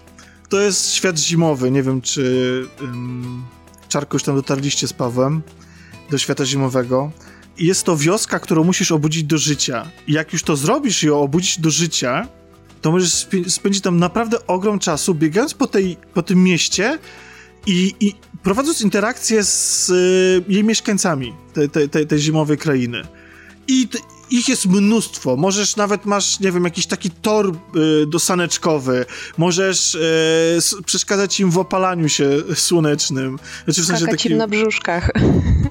absolutnie, absolutnie rewelacyjne jest to, że masz, masz mnóstwo takich kupek, kulek śniegu i możesz się normalnie rzu- rzucać śnieżkami i to się może przerodzić zupełnie w taką regularną bitwę, jak chcesz, nie? I jest to pełne takie, i właściwie w tym świecie właśnie to tak najbardziej odczułem te, te dziwy. W sensie, że, że każde z nas biegało i patrzyło, o, tu można wejść i zobacz, co tu się dzieje, o, i tu można, tu można zapędzić tam foki, które się pogubiły i, e, i można je doprowadzić do matki foki. Mnóstwo tego było, takich rzeczy. Próbowaliśmy wejść na, na diabelski młyn, chociaż właściwie, do, nie wiem, czy w końcu na niego weszliśmy. Tam czy... była mechanika kręcenia tym młynem takim. E, jedna osoba, jak, jak e, dostaje się, no nie powiem co się dostaje, ale można kręcić takim diabelskim młynem i, i Paweł go rozkręcił na maksa, a ja siedziałem w środku i mnie wystrzeliło. A to magnesami się tak, tak, właśnie e, nie, kręciło. nie, nie chciałem spoilować, ale teraz nie będzie na mnie. A, No. to przepraszam, to wytniemy. To znaczy, znaczy nie, to, to, to nie jest taki wielki Tak, spoiler. no to Wydaje mi się, że jest z zabawy tym wszystkim, a nie z odkrywania. W sensie można opowiedzieć całą historię i można opowiedzieć wszystko, co w tej grze się znajduje, a i tak osoba grająca Znaczy- będzie się dobrze bawić. Znaczy chyba historię zdecydowanie, bo od początku wiesz, Tak, tak. co to będzie, ale Ale poczekajcie, poczekaj, odkrywanie, poczekaj, poczekaj. to bym się Zaraz, nie zaraz, zaraz przejdziemy do spoilerów, ale jeszcze zanim, to jeszcze chciałem usłyszeć, bo Adrianie, w końcu ty nie powiedziałeś, jaka jest twoja ulubiona lokacja i dlaczego. E, moja ulubiona lokacja jest muzyczna. Głównie dlatego, że ja uwielbiam muzykę w grach i, i, i wszelką zabawę z nią, a na tej lokacji jest na przykład gramofon, którym można odtworzyć piosenkę, a można też kliknąć przycisk, żeby ona leciała szybciej albo wolniej. I wiecie, kolejna mechanika, która działa, która jest totalnie zbędna. I tam jest też coś takiego, że na początku etapu wygrywa się piosenkę na takim e, sampler, to się nazywa chyba, czy nie sampler? Taka, mamy przyciski, który każdy jest przypisany jakiś dźwięk i Tak, możemy tak, sobie tak. ułożyć muzyczkę. I ta muzyczka przez część etapu nam przygrywa cały czas gdzieś tam w tle jest wkomponowana w, w normalną, skomponowaną muzykę przez autorów. I to był też super bajer, tak w pewnym momencie jak słucham, mówię, Paweł, czy to jest to, co my zagraliśmy? Tak. I od razu mi się milej zaczęło grać. I, i, to, jakie mechaniki my mamy jako gracze na tym etapie, no zdecydowanie muzyczny etap to jest to, co, co mnie kupiło. Przy czym to już jest końcówka gry, więc normalne, że, że pamiętam to najbardziej. E, tak, ja, ja akurat mam muszę przyznać, że no przykro mi, że y, nie podzielę twojego zachwytu, bo ja mam trochę takiej krytycznej uwagi co do tej lokacji. Uważam, że to, co się dzieje pod koniec, jest już taką abstrakcją i ta lokacja akurat na to pozwoliła, ale jest to stosunkowo tanie, co, jeśli chodzi o szczegółowość i jakość w stosunku do reszty gry. Jest bardzo dużo takich momentów, w których właściwie po prostu biegniemy przed siebie albo po prostu, nie wiem, płyniemy, lecimy gdzieś, nie ma ścian, jest dużo symboli, fluorescencyjnych kolorów i tak dalej. I jakieś takie abstrakcji. Mam wrażenie, że przez to, że to jest na końcu gry, mm, no, że tutaj już jakby albo się kończyły pieniądze, albo... No cóż, odlatuje się zupełnie. To znaczy wiadomo, jesteśmy w świecie zabawek cały czas, więc odla, odleciało się na początku, ale faktycznie ten ostatni etap już jest taki najbardziej e, oderwany od tego wszystkiego, co, co, co dotychczas widzieliśmy. Ale mówię, no ja po prostu lubię etapy muzyczne. Jasne. Nie wiem, w Devil Jasne. May Cry też był taki etap muzyczny, telewizyjno-muzyczny i też był piękny. Jak rozmawialiśmy o Way Out, to bardzo dla mnie w tym, tym momentem, w którym, którym który mnie kupił w tamtej grze, właściwie ta kooperacja. Tym pierwszym to było wspinanie się plecami po, po, po szybie windy, jak z Pawłem wtedy pierwszy raz graliśmy, to chyba obydwaj mieliśmy po raz pierwszy takie poczucie, że przez to, że nawet nasze postacie się stykają razem fizycznie, to jest jakaś taka jeszcze większa zależność, że to nie jest nawet to, że ktoś jest, wiesz, bo jednak ta, ta scena, gdzie tam w celi jeden musi patrzeć na strażnika, a ty robisz podkop niemalże, to, to jest jeszcze, jesteście od siebie odłączeni, ale tak bardzo ta fizyczna bliskość tych postaci i ta zależność ich, dla mnie to, to był właśnie ten moment, w którym to był ten, nie, nie wiem, poczułem tą bliskość ich po prostu w sensie. I my tutaj mówiliśmy o tym, że tam nie, że te historie nas może nie do końca kupiły, że, że ona może nie jest tak dobrze poprowadzona, jakbyśmy chcieli i tak dalej, że tam nie, nie wszystkie tematy wybrzmiewają tak, jak trzeba. Ale muszę przyznać, że jak w momencie, w którym postacie na przykład wskakują sobie na barana i właśnie są te momenty takie, że czułem, że oni faktycznie się do siebie zbliżają. Że to bardzo służyło tej narracji. Kupowały mnie te momenty. Właśnie tego, tego wspólnego odkrywania, tego wspólnego robienia i tak dalej, nie? Nie polegania na kompetencjach. Tylko w tych, tylko y. Jest tak taki moment w grze, gdzie nagle postacie są oddalone od siebie i są mechanicznie, mechanika sprawia, że, że one się razem jakby stykają blisko, nie? E, no, magnesy mają, no, możemy to zdradzić. Moim zdaniem to jest perfekcyjny umiejscowiony moment w grze i bardzo dobrze nadaje się do tej historii, do opowiedzenia tej bliskości między nimi. I z jednej strony może nie byłem aż tak kupiony przez całą historię, a z drugiej strony właśnie te momenty, w których te postacie były w jakiś sposób od siebie jeszcze bardziej zależne, mnie kupowały. Nie wiem, czy ty też, też tak mieliście. To jest pytanie do was. Mm, ja chyba przez to, że od samego początku byłem kupiony tą grą i już mechanika gwoździ mnie, mnie kupiła, to już kolejne mnie po prostu zaskakiwały, a, a nie wzbudzały tych emocji, o których mówisz. Że mi już wystarczyło, że Paweł dostał drugiego gwoździa i ja musiałem czekać, aż on go wbije, żebym mógł przejść dalej. I to już było, oho, to jest taka gra, to, to będzie dobrze. A każdy kolejny etap tylko potwierdzał to, co, co przewidywałem. E, bo ja o tym e, mówię, w, e, znaczy, bo to jest często przy sztukach audiowizualnych, jest taki moment, w którym postacie podają sobie ręce często.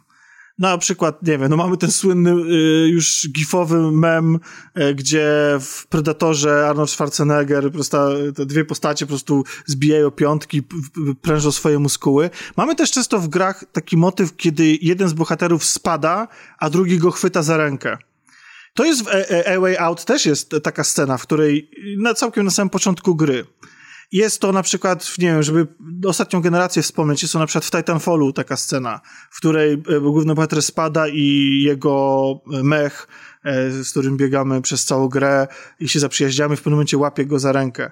Jest, jest, jest, jest ten, ten motyw. I to wydaje, to, to jest umiejscowione w tych dziełach właśnie po to, żeby pokazać jeszcze bardziej tą zależność między bohaterami tą, tą i, i, i o to dlatego właśnie pytam, nie? Czarku, ty tak miałeś może, czy... Powiem ci szczerze, że ciężkie pytanie. E, trochę no. mnie natchnąłeś z tym, e, z tym moment, z tym etapem z magnesami, zwłaszcza, że to był ten moment gry, znaczy to był chyba jeden z niewielu momentów w całej grze, kiedy poczułem pewną korelację, jeżeli chodzi o mechaniki gameplayowe i story. Większą. Bo tam była właśnie Aha. kwestia przyciągania, odpychania.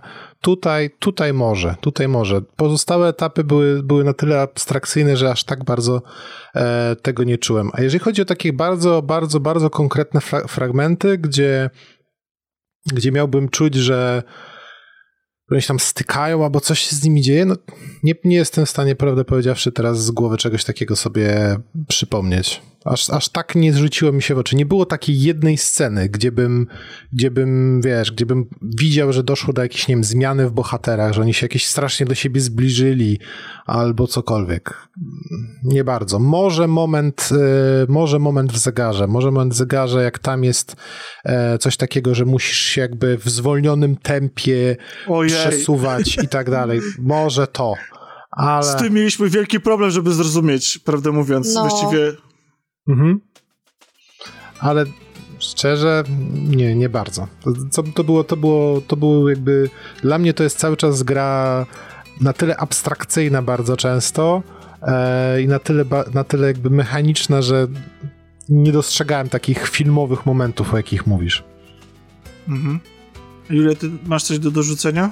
Tak, w sumie moment właśnie z magnesami, kiedy to musieliśmy na sobie polegać tej zimowej całej otoczce, to, to jest jedyny moment, w którym odczułam jakieś takie emocje właśnie względem tych postaci, że faktycznie one zbliżają się do siebie i to jest właśnie ta fizyczność, gdzie no my jakby kierujemy tym i to pozwala nam przejść dalej. I faktycznie wtedy odczułam jakieś takie emocje, ich uczucia, y, Mhm. to, że mają, mają jakiś problem w swojej relacji i ta cała przygoda jednak ich ostatecznie w jakiś sposób do siebie zbliżyła. A też Znaczy, moim A, zdaniem to jest, mhm. moim zdaniem, jak na, jak na grę, w której no nie za bardzo możesz pokazać intymność, w sensie dosłownym, Mhm. No tak. to ta metafora z tymi magnesami, całą tą scenarią zimową jest perf- jakby jest przepoba. Tak, Super. no zgadzam się. A jeszcze taki fizyczny moment jest wcześniej u wiewiórek, jak lecimy na lotni. Tam już mamy moment, gdzie nie mamy podzielonego ekranu, a Mhm. i musimy, obie osoby muszą współpracować tak już dosłownie, że jak jedna osoba zepsuje, no to druga umiera, bo, bo, bo lotnia nie skręca tam, gdzie powinna skręcić. I to był dość mocno skillowy moment, więc e, też kilka razy z Pawłem już było takie, no co ty robisz? No czemu się nie przesunąć? Albo czemu w lewo, a nie w prawo?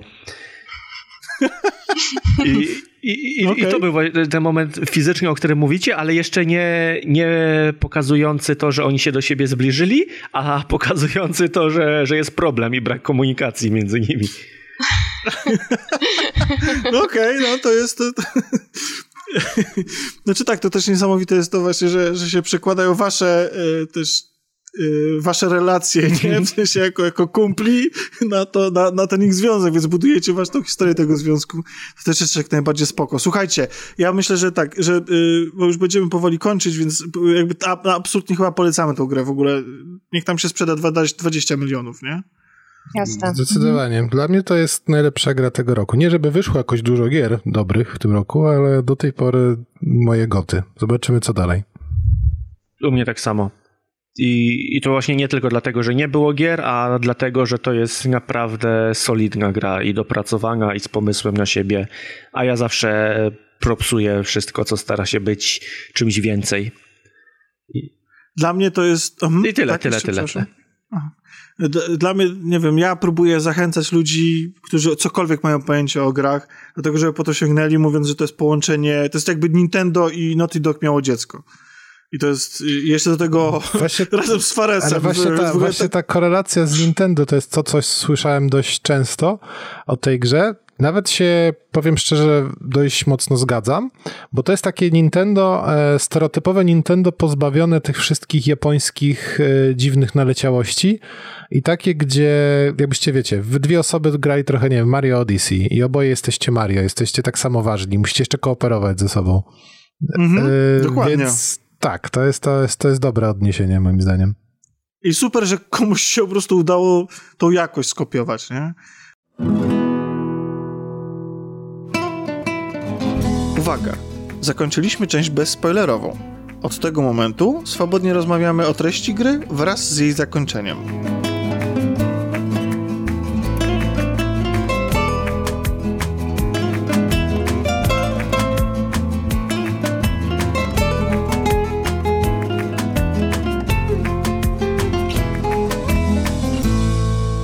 No więc to jest ta część bezspoilerowa, ale chciałem powiedzieć, jeszcze zanim będziemy tam o końcu, o zakończeniu gadać, które właściwie chyba to nie jest aż tak bardzo istotna sprawa, chociaż moim zdaniem gra się kończy w sposób troszeczkę nie taki, jak przewidywałem i bardzo mi się podoba, jak to się zakończyło, ale ja na razie nie o tym. Ja chciałem powiedzieć o najważniejszej, o rzeczy, która rozpaliła internet tych, którzy grali, więc całe milion osób, e, e, która, e, czyli dwa miliony w sumie, skoro można jedną kopię na dwie osoby. To jest to jak, bo ta oprawa jest bardzo taka kreskówkowa, wydawałoby się dziecięca, że ta gra jest właściwie, niektórzy mają problem z określeniem dla kogo jest ta gra, moim zdaniem ta gra w ogóle nie jest dla dzieci. Nie wiem, no bo jakby to powinno być jasno powiedziane też. Może my powinniśmy tu powiedzieć na samym początku, że, że dlatego, że gra jest brutalna. Mm. Zwłaszcza chodzi mi o scenę, w której mordujemy brutalnie tak, tak słonika. Tak, tak, tak. A który. A, ale zanim... a który był mhm. moment taki pierwszy, jak graliście, że pomyśleliście sobie, uuu, to nie jest. Odkurzacz, totalnie. Mhm. Wyssanie oczu odkurzaczowi. What the fuck no. w ogóle? Tak. Tak, tak. I to jest najgorsze, że ta, że ta gra w ogóle nie mówi, że raczej nie powinieneś grać to z ośmiolatkiem. Wy wiecie o co chodzi, nie? Że, że tak. E, cała, cała wizualia e, oraz e, to, jaki w mojej ocenie byłby przekaz mark marketingowy trochę, chociaż nie było go zbyt wiele, nie mówił, że to jest raczej e, gra skierowana dla bardziej dojrzałych odbiorców. Nie wiem, jak wy. Tak, dokładnie. Nie było to nigdzie podkreślone. Zresztą PEGI też jest 12. E, wydaje mi się, że jest lekko zaniżona, chociaż ja też mogę źle patrzeć. Nie, 12 na... myślę, że 12. Nie, okay, no myślę, 12, że 12... Okay. Dobrze, że nie masz 6 plus na przykład, nie?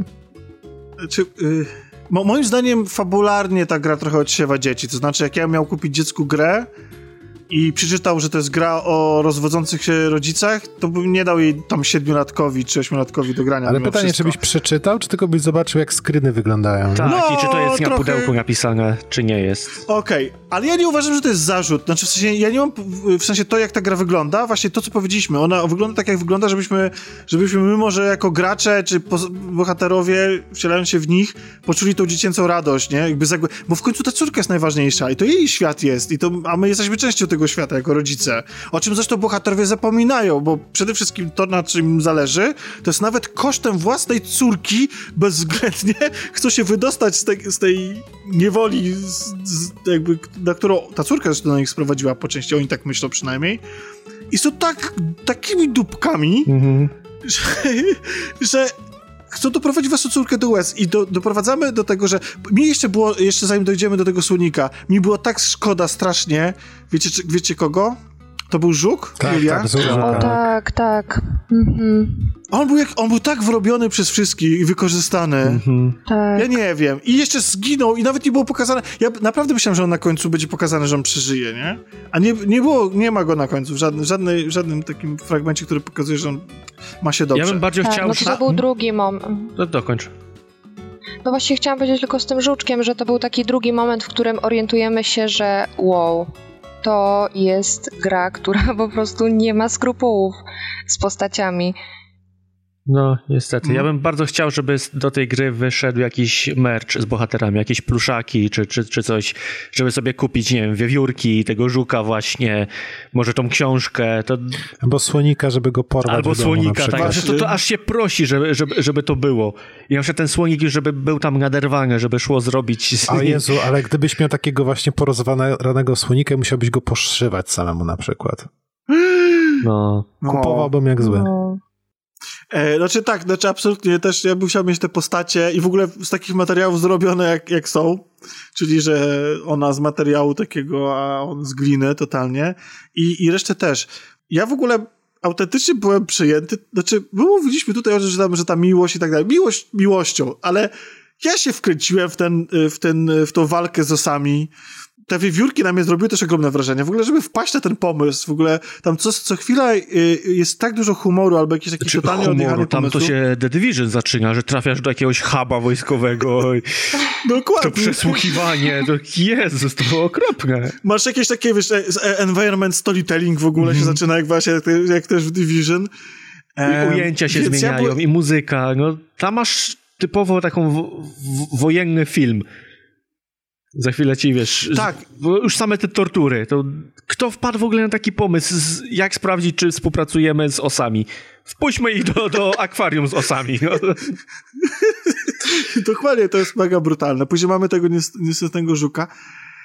Ale przechodząc właśnie do, do, do słonia w pokoju, dosłownie, e, czyli do, do, do naszego słonika, no i my się chyba spodziewaliśmy, że to będzie walka z bossem, prawda? Jak, jak ze wszystkimi tymi, jak z Pawianem na przykład. Tak, tak. E, który też w sumie był taką postacią tragiczną i nieszczęśliwą, bo przecież no przecież to on chciał tylko bronił po prostu tego ta, dziecka, prawda? Ta.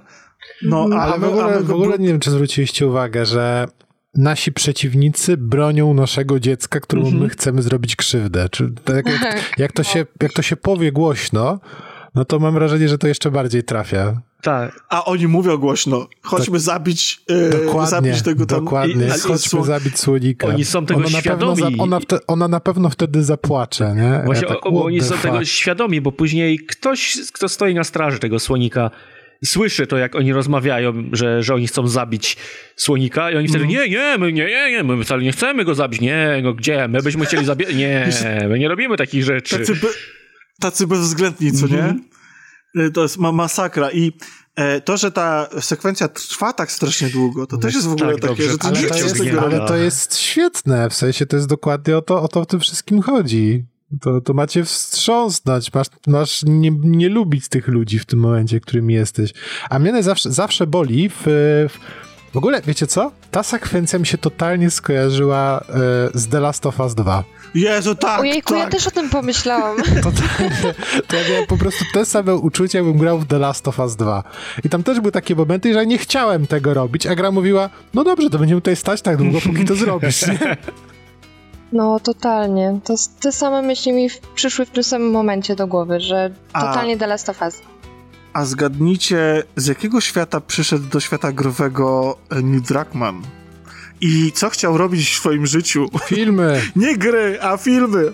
Więc e, to jest kolejny właśnie... I, I, wydaje mi się, że obaj ci twórcy e, wprowadzają e, coś, co jest bardzo nowe w grach, wydaje mi się. I bardzo bywa nielubiane. Mianowicie odbieranie graczowi sprawczości. I to nawet nie chodzi o to, że nie możesz podjąć decyzji, jak w The Last of Us 1 na końcu, że ludzie mieli pretensje, że czemu ja nie mogę zdecydować o tym, jak, to, jak ta historia się zakończy. To jest jedna rzecz. Drakman i teraz Fares idą jeszcze dalej. Zmuszają gracza do tego, żeby nie był sobą. Żeby po to, żeby opowiedzieć i jeszcze bardziej poruszyć go w jakiś tam sposób, zmuszają go do robienia rzeczy, których on nie chce. Których jest, on jako gracz jest totalnie przeciwny. To ja, czytając ten wywiad z Faresem, jego autor tego wywiadu bardzo się skupiał właśnie na tym fragmencie. Jemu zależało na to, żeby, żeby Fares odpowiedział po co to i dlaczego. Fares odpowiadał oczywiście, tak jak mówiłem, bardzo oględnie, bardzo szeroko i tak dalej, głównie o tym właśnie, że on mówił, no, że dla niego to jest istotny element y, opowieści i to powinno być interaktywne, bo wszystko w tej grze, co robisz, y, jest interaktywne, w sensie narracyjnie de facto. Tak naprawdę tak jest. I to jest za, za, co go uwielbiam, tak samo jak, jak w The Way Out czy w Brothers Tale of Tucson. On wykorzystuje mechaniki do tego, żeby przekazać ci jakieś emocje, nie tylko żeby cię zabawić, ale po to, żeby ci o czymś opowiedzieć, o czym opowiada dana gra. I, I to jest taki wielki dla mnie dylemat. To samo mam zresztą z The Last of Us. Że z jednej strony nie chcę tego robić, ale rozumiem w jakiej pozycji mnie stawia y, gra. Mi się osobiście na razie te, te rozwiązania podobają. Ja na przykład nie miałem, no, ja nie jestem fanem, powiem szczerze. E, mhm. Tak, ale jeszcze nie mam z tym problemu, jeżeli. E, jeszcze nie miałem aż tak dużego problemu w większości takich miejsc The Last of Us. Nie mówię, że wszystkich, ale w większości. No bo siedziało mi to zazwyczaj w postaci. A tutaj. Tutaj miałem dysonans, prawdę powiedziawszy, bo mamy. Okej, okay, rozumiem, że ci ludzie są jacy są, nie są idealni, e, ale w pewnym momencie oni po prostu jawią mi się jako, kurde, po prostu potwory wręcz, no nie? I to mi nie pasowało kompletnie do tego, jak oni byli przed tą sytuacją i po tej sytuacji. To był taki, to było takie, wiesz, pięć minut najbardziej mrocznych yy, rzeczy, które masz gdzieś głęboko schowanych, wywalonych na wierzch i po tych pięciu minutach schowane były one z powrotem i wróciliśmy do normalnej gry, gry jeździliśmy na łyżwach. I ja miałem z tym problem. I cały czas mam w sumie. Adrianie, czy ty też tak przeżyłeś? Eee, wiesz co, ja teraz się zamyśliłem nad tym, co Czarek powiedział, bo, bo faktycznie to jest ciekawy problem. I mm. nie mam pojęcia, jak to rozwiązać. No bo, bo ja od razu myślę, jak, jak mhm. rozwiązywać takie rzeczy w, w kontekście gier. Eee, bo co, bo chciałbyś, żeby od tego momentu zupełnie inaczej bohaterowie się zachowywali, czy żeby świat nie no, się zmienił? Nie no, chciałbym, żeby, żeby, żeby w, w grze coś mnie doprowadziło do tej decyzji, no nie? Działy się rzeczy, które, które jeżeli startujemy z postaciami, które mają nakreśloną swój profil charakterologiczny w sposób jakiś tam, który w mojej ocenie nie pasuje do tego, co one robią w pewnym momencie, no to one powinny przejść jakąś drogę, powinno coś się wydarzyć, co zmienia, zmienia ich i skłania do tego, żeby zrobiły to, co zrobiły, no nie? A tam jest takie, a tam w międzyczasie, no dobra, mamy jakieś problemy, jest jakaś książka, ogólnie to jest zabawnie i jakieś tam wiewiórki coś tam, coś tam, dobra, zabiliśmy odkurzacz, ale nie dzieje się nic takiego, co by mogło tymi postaciami tak wstrząsnąć, żeby one z zimną krwią zamordowały słonika, bo to w taki sposób jest, jest przedstawione. Co jest idealnie odwrotnie niż na przykład The Last of Us, gdzie widzisz, jak bardzo, jakie rzeczy miały wpływ na główną bohaterkę i jak bardzo, jakie ogromne piętno na, nich, na nią to wszystko e, warło piętno? Jak to się mówi? Tak. Wywarło, jaką ogromne piętno to na nie wywarło i dlaczego dzieją się rzeczy, które się dzieją. I dlatego w przypadku większości takich sytuacji w The Last of Us powiedziałem, okej, okay, rozumiem, nie popieram, to nie jestem ja, ale rozumiem, dlaczego to się dzieje. Jest to straszne, nie chcę tego robić bardzo, ale rozumiem. A tutaj. Mm, Tylko oni tutaj serio? startują z takiego poziomu, w sensie oni są tacy od początku i, i to, jak, co jest celem gry, to jest ich trochę naprawienie, no bo naprawienie ich tych cech też może naprawić ich małżeństwo. Rozumiem, ale dla mnie, dla mnie oni są może co najwyżej jakimiś, wiesz, dupkami po prostu, a mimo, mimo wszystko jakby... Zamieniają się w sadystów. Dokładnie. Różnica między dupkiem a sadystą mi się wydaje dość duża, a tam są sadystami, no nie? Znaczy to, że to nadal jest pluszak, nie? Ale jednak no, znaczy, no, mówi... a, oni są, ale... a oni są kim w tym świecie, nie? Ludzikami. No to, to już nie jest etap, gówna. żeby był pruszakiem, nie? Już gramy na tyle długo, że to już jest y, życie Dokładnie, no już, już dokładnie. Rozmawiamy z książką. Przez... Y 10 godzin wcześniej, czy tam 8, wchodzimy w interakcję z takim pluszowym światem, więc już dla nas to jest świat obecny, prawdziwy. Ja, ja trochę rozumiem. Um, ja, znaczy ja rozumiem, co ta scena miała na celu że to jest y, doprowadzenie ich do tej ostateczności i do przekroczenia pewnej granicy, po której sami rozumieją, że po prostu, że totalnie po prostu popełniają błąd, że w tym równaniu na próbę rozwiązania sytuacji po, posługują się swoją własną córką jako narzędziem. Nie ma, że tak jakby, nie wiem, doszłoby do tego na przykład w przypadku rozwodu, gdzie na przykład kogo bardziej kochasz, mamusię czy tatusia? E, albo wiecie, albo z kim chcesz zostać, nie? Jakby, że ona byłaby tym asetem, na liście e, spraw, które muszą się zająć. Kumacie, mhm. nie? Mhm. E, I oni muszą zrozumieć, że ona nie jest przedmiotem, tylko jest esencją i podmiotem tego, o co oni walczą. Dlatego mi się też tak bardzo podoba zakończenie, ponieważ ono się bardzo, nie spoilując tutaj Czarkowi, ono się bardzo skupia na niej, a nie na nich. Oni przeżyli przygodę i to, co zrozumieli, to to, jak ona jest ważna. Jasne, oni na początku już, jakby, no wiadomo, to jest ich córka, no to nie są też jakaś patologia tam, że oni się nią nie zajmują, czy cokolwiek, chociaż prawdę mówiąc, mieliśmy trochę, e, trochę śmiechu, jak graliśmy i kiedy ona chodziła po domu w tych przerywnikach, a oni, matka leży jak po jakiejś metamfetaminie. Tak.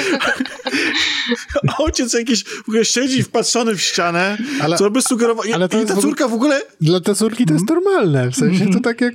Tak! Zawsze jak wracam ze szkoły, to mama leży pijana na tym, Ja właśnie na, liczyłem, na podłodze. Miał jakiś taki tekst, że żona powie, o, znowu źle się czujesz, coś, coś tego typu. Mamusia znowu ma gorszy dzień, tak? Tak, tak. A jeszcze jakaś butelka wina. Tak, ta dziewczynka w ogóle nie była zdziwiona. tak, dokładnie. To w ogóle, tam ojciec sieci patrzy w ścianę, nie odpowiada do niej i moim zdaniem, moim zdaniem to było dobre wyprowadzenie do, do, tego, żeby bardziej pogłębić tą historię i bardziej nas zaangażować w ich związek. Bo moim zdaniem tutaj mamy wprowadzone w pewnym momencie, że o, teraz się zajmiemy waszymi hobby, żebyście znaleźli czas dla siebie, że ważni, ważni jesteście również wy, że jasne, że ten pociąg, y, ta e, wza wzajemna ta intymność też jest ważna, więc lecimy przez wszystkie szczeble takich naprawienia poszczególnych elementów relacji, ale moim zdaniem one nie są dostatecznie, może nie, ja wiem, że to jest taka gra, prawda, że to one nie, nie, nie będą pogłębione, to nie jest prawdziwa terapia, ale też jest fajne to, że na samym końcu ostatecznie gra nie bierze odpowiedzialności za to małżeństwo. To znaczy ona nie mówi, że hej, a teraz wasze małżeństwo jest naprawione. Oni mają wiele do przepracowania w prawdziwym świecie. To jest dopiero początek drogi, którą on, oni odbywają i to mi się mega podobało. Natomiast to, co oni, o co oni walczyli, co musieli wygrać, to własną córkę. I w tym kontekście rozumiem ten moment, w którym oni są przekraczają granice i absolutnie totalnie traktują tę córkę jako narzędzie i wtedy rozumieją, że, to, że, totalnie, że oni są źli i tak dalej. Ale zgadzam się z Czarkiem, że nie było stopniowania tego popadania w to, w tą w to, ten sadyzm. I Fares jeszcze porównuje w ogóle tę scenę do sceny tortur w A Way Out. Nie wiem, czy pamiętacie tę scenę, bo myśmy z nią ostatnio z Julią mieli. Ja nie pamiętam niestety. I e, Julia, czy miałaś jakieś emocje związane z tą sceną i w ogóle czy, czy mm. w sensie, czy, czy czułaś dyskomfort, kiedy torturowaliśmy gościa, żeby mm. wydobyć z niego informacje?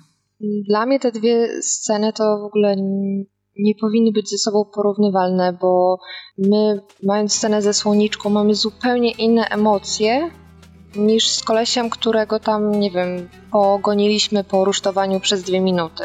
Mhm. I na przykład dla mnie, no to scena w A Way Out i scena z, w It Takes Two to są dwie zupełnie... Ja bym w ogóle tego nawet nie porównywała. No dobra, ale jak, jak go torturowaliśmy, nie wiem, z, co my tam robiliśmy? Ty go jakoś prądem no, poraziłaś, no, no. Ja, ja, ja mu przywaliłem. E, czy, czy miałaś... E, czy miałaś... GTA się przypomina od razu. Tak, tak, też, tak, czy, tak. Czy, czy, co, czy... GTA 5, tam jest też taka tak, scena. Właśnie, właśnie miałem w ogóle mówić, A, że, tak. że mhm. ci bohaterowie to dogadaliby się z Trevorem. Mm, mm, mm. jak, jak, go poz, bo go poznajemy, tak? W tej, tej takiej hardkorowej scenie. Nie, nie, nie, nie. nie. Tak, nie, tak, poznajemy. Trevora poznajemy podczas Nie, tak, bo te, Trevor, Trevor wychodzi i katuje na śmierć jakiegoś tam -hmm, typa przed -hmm. domem, a, pot, tak, a ale potem, potem mamy scenę... taką, masz taką scenę tak. tortur w takim zamkniętym pomieszczeniu, to, to już jest później, tak. to już jest w połowie gry To jest gdzieś. okropna scena i to też jest zmuszanie gracza do tego, żeby y, poczuł rzeczy, których on nie chce robić, prawda, bo ja w ogóle nie chciałem z tej mhm. sekwencji robić, no ale, ale nie da rady jej Mam jeszcze jedno skojarzenie w... teraz. E z gra, mhm. która podchodziła też do takiego tematu, ale ogrywała gracza z Pekopsy.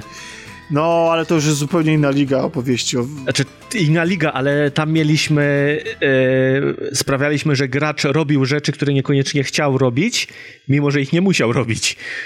Ale robił ich dlatego, że grał w grę. Też no. trochę. I był przyzwyczajony do tego.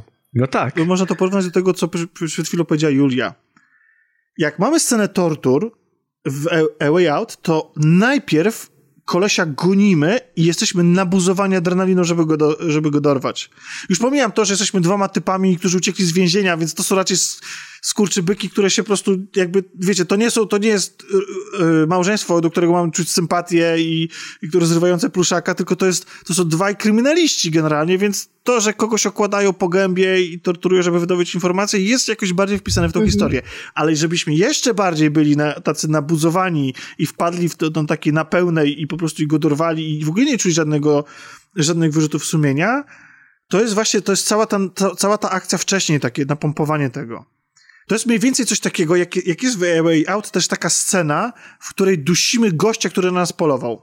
I ona jest też zrobiona w taki sposób, że my dokonujemy brutalnego no, morderstwa, no, zabójstwa po prostu na kimś, dlatego, że on wcześniej na nas, y, mieliśmy bardzo intensywną scenę i to taką naprawdę taką, że w ostatniej chwili udawało nam się coś zrobić i tak dalej i po prostu, po prostu te emocje wpadaliśmy w ten szał i zresztą Drakman dokładnie to samo wykorzystał w The Last ale of Us sobie, finale, Ale nie? sobie sam odpowiedziałeś, w sensie powiedziałeś wcześniej o tym, kim gramy.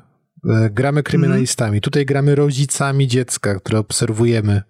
To jest historia o rodzinie, mniej lub bardziej dysfunkcyjnej, ale mimo wszystko. A tam jest historia dwóch gościa, którzy uciekli z więzienia. Poza tym też powiedziałeś o tym, że wcześniej miałeś taki moment napięcia, gdzie gdzie ta adrenalina ci skoczyła, czyli też miałeś jakiś sposób przygotowania do tego, co się dzieje później, byłeś, wiesz, roz, y, pełen, pe, pełen adrenaliny, więc mogłeś się wczuć w to, co, w to, co teraz robi ten, ten gość, a nie po prostu całkowicie z czapy zostałeś postawiony przed tego typu sceną.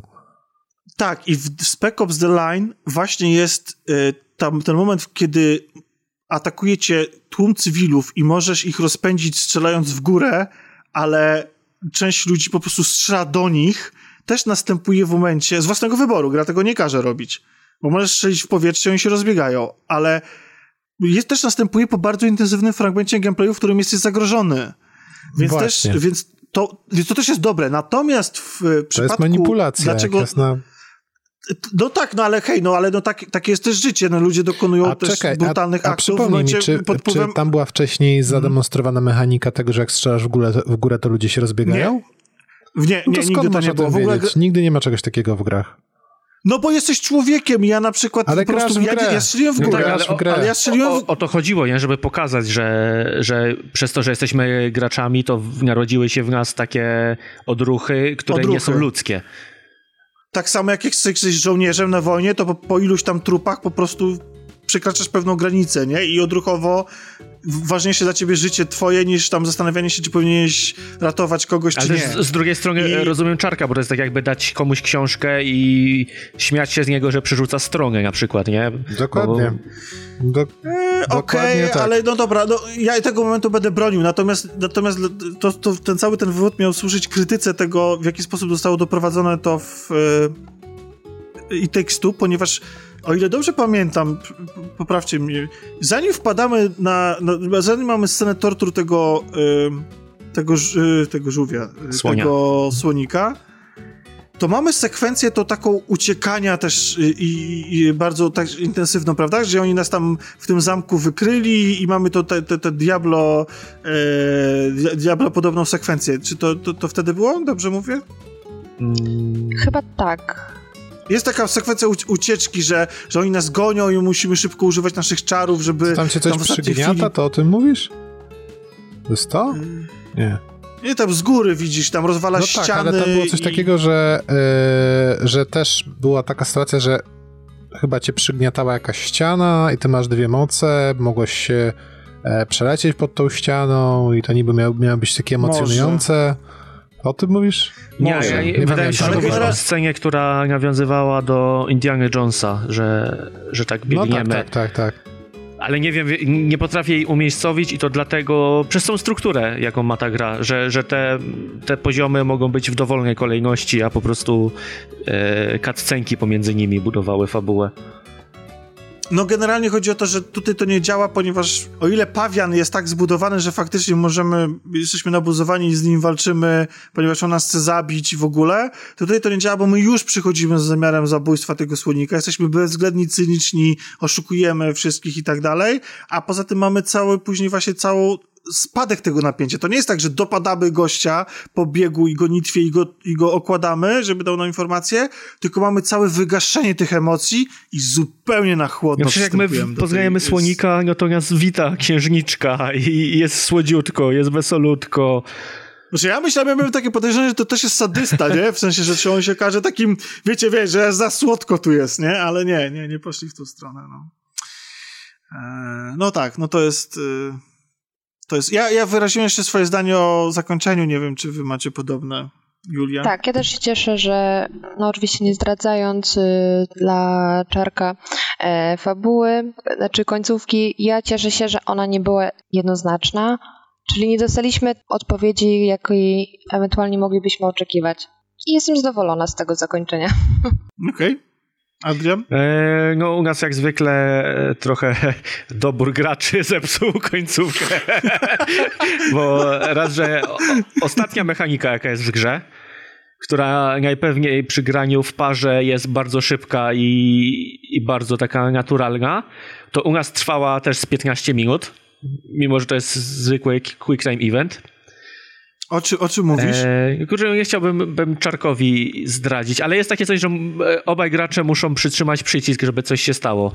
O, ja już wiem.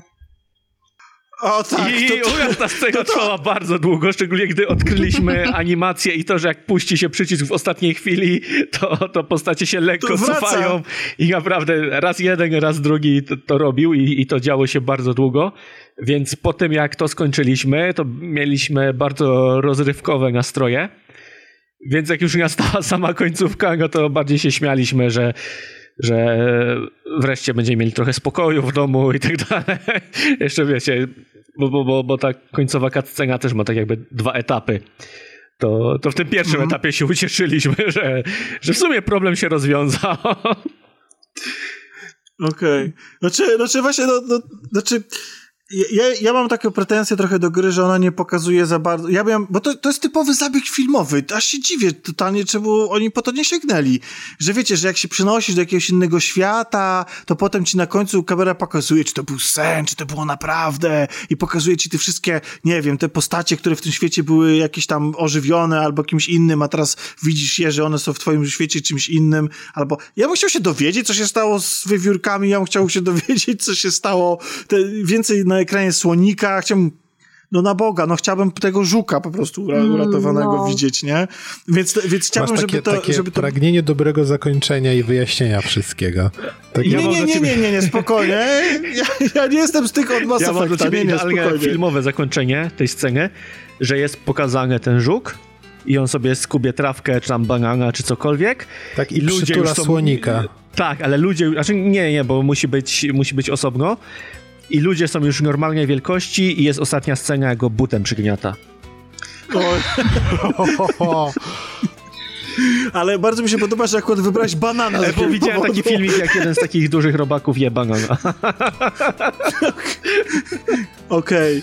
E, To, to ostatnią, to, ta ostatnia mechanika to aż się prosiła o to, żeby w ostatniej chwili wyskoczył, e, wyskoczyła książka, co zresztą Julia też zażartowała, że, że w tym momencie powinien wyskoczyć pan książka, e, żeby przekuć balonik, ale ja bym chciał jeszcze no, tro, trochę, ci- ja, e, trochę ci czarku za, za ten, zaspoiluję, dobrze? To ale poczekaj, to delikatnie, ja nie wyjmuję będzie nic słuchawki. wielkiego. Nie, no poczekaj. Generalnie tam jest taki moment, że y, w końcowych etapach gry skupiamy się najpierw na Kodim, a później na jego małżonce. Mega mi się podobało, że w pewnym momencie, że pierwszy raz jedyny przez całą grę, w momencie, w którym to dotyczy hobby, pasji May i tak dalej, talentu, gra przechodzi na jeden ekran i można st- i, steruje tylko postać. Ona jest w centrum uwagi. Nie ma tam Chyba, że Kodiego. grasz z drugą osobą, która odkryje, że mimo, że jej nie ma na ekranie, to może włączyć przycisk pauzy.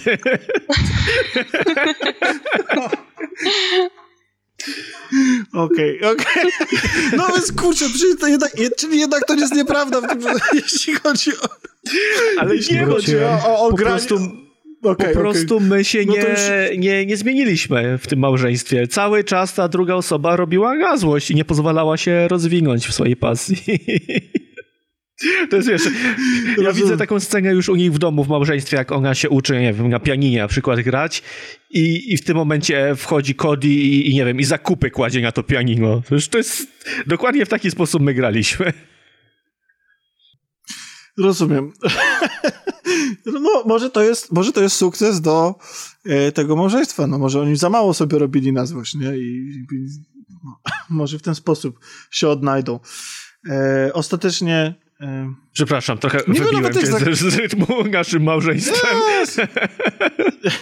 Nie no, to było, jest, znaczy no jestem ciekawy w takim razie, jak to, jak to Paweł i, i Czarek e, rozwiążą tą końcówkę, e, ale chyba oni byli chyba bardziej uprzejmym dla siebie małżeństwem jesteście. Nie, Czarku? Tak, tak, my jesteśmy ogólnie pełni empatii.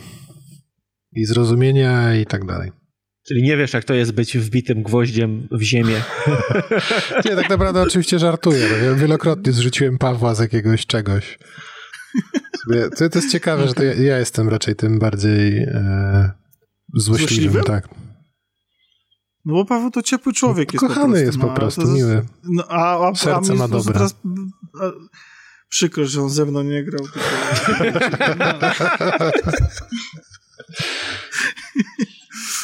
e, dobrze. Było super z wami rozmawiać o tej grze, bo ja jestem mega podjarany i cieszę się, że rozmawiając wracają mi, mam takie, jak są flashbacki z Wietnamu, to nie mam totalnie flashbacku z Wietnamu, e, mam zupełnie, i zresztą, bo w ogóle e, przez to, że myśmy przeoczyli e, z Julią tak dużo tych znajdź, czy tych mhm. minigierek, to stwierdziliśmy, że sobie wrócimy jeszcze dzisiaj przed nagraniem i że w dwie godzinki sobie pykniemy, nie? Szybko, te minigierki, które nam zostały. Znalezienie ich to wcale nie jest taka prosta sprawa. Już po godzinie się zorientowaliśmy, że nie zrobimy nawet 10% planu.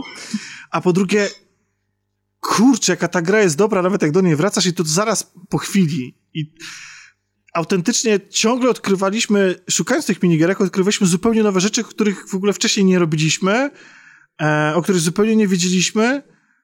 I ja miałem na, znowu banana na ryju. Nie wiem, jak to, nie wiem, jak to wytłumaczyć. Ja, ja, ja nie chciałem wychodzić z tej gry. Autentycznie. Chciałem siedzieć i biegać po lokacji zamkowej. Y, tej, przepraszam, mm. zegarowej. Nie wiem, nie wiem, czy tam są jakieś podprogowe przekazy. Pan Fares ci szepcze do uszka. Tak. Może, może właśnie. A, a, a na czym graliście? O, mieliśmy cross, y, crossplay. Ja grał na PS5, a, a czyli na... pan, pan Cerne ci szeptał do uszka zeskanowanego. Może. Miałem, obiecałem Grześkowi, że sprawdzę, czy grając w, koopowego, w kanapowego koopa działa PS, pad od PS4, czyli DualShock 4 z DualSense'em, ale nie sprawdziłem. Także przepraszam, Grzesiu, jeśli, jeśli, jeśli, jeśli, jeśli tego słuchasz. Dwie godziny e, tylko dla tego momentu słuchał. Jeśli e, ktokolwiek z, z nas słucha, e, słuchających to sprawdził, ale, ale dlaczego miałby nie działać? Przecież to jest gra na PS4, e, no właśnie, prawda? Ty mi powiedz, czy to jest gra na PS4 czy na PS5? Bo... No, Julia gra na PS4. Tak. Gry... Mhm. Aha, no czyli graliście... A, bo ty grałeś z tego, tego guest passa, czy tam friend passa? W sensie, no, no tak, ja miałem kupioną a, grę miałeś, Ale ty kupiłeś jakby... ją tak, ja kupiłem. No to dalej nie wiemy, czy jest z PS4, czy z PS5, bo to są dwa osobne produkty tak naprawdę. Ale wydaje mi się, żeby się nie odpaliła Julii. No, gdyby ten, gdyby, może. gdyby nie było... Do... Bo, bo na przykład, kupiłeś, tak? Ale to jest naprawdę magiczne, że to działa tak bez problemu. Zwłaszcza, że ja w, w, jednocześnie ogrywam... Outriders pewnie. W, oh, Outriders. Czy tak, z Anią gramy, to, to, to jeszcze jakoś jest jak jest za nią, bo Ania jest z Polski, gra na yy, tym, na, na polskim sprzęcie i mówi po polsku. A to jest polska gra, ale jak... wszystko jest okej. Okay. Tak. No, jest tam, jednym z głównych bohaterów jest Jakub, nie? Który jest alkoholikiem i Polakiem, więc... E, w każdym razie to jest jego główna cecha, że pije.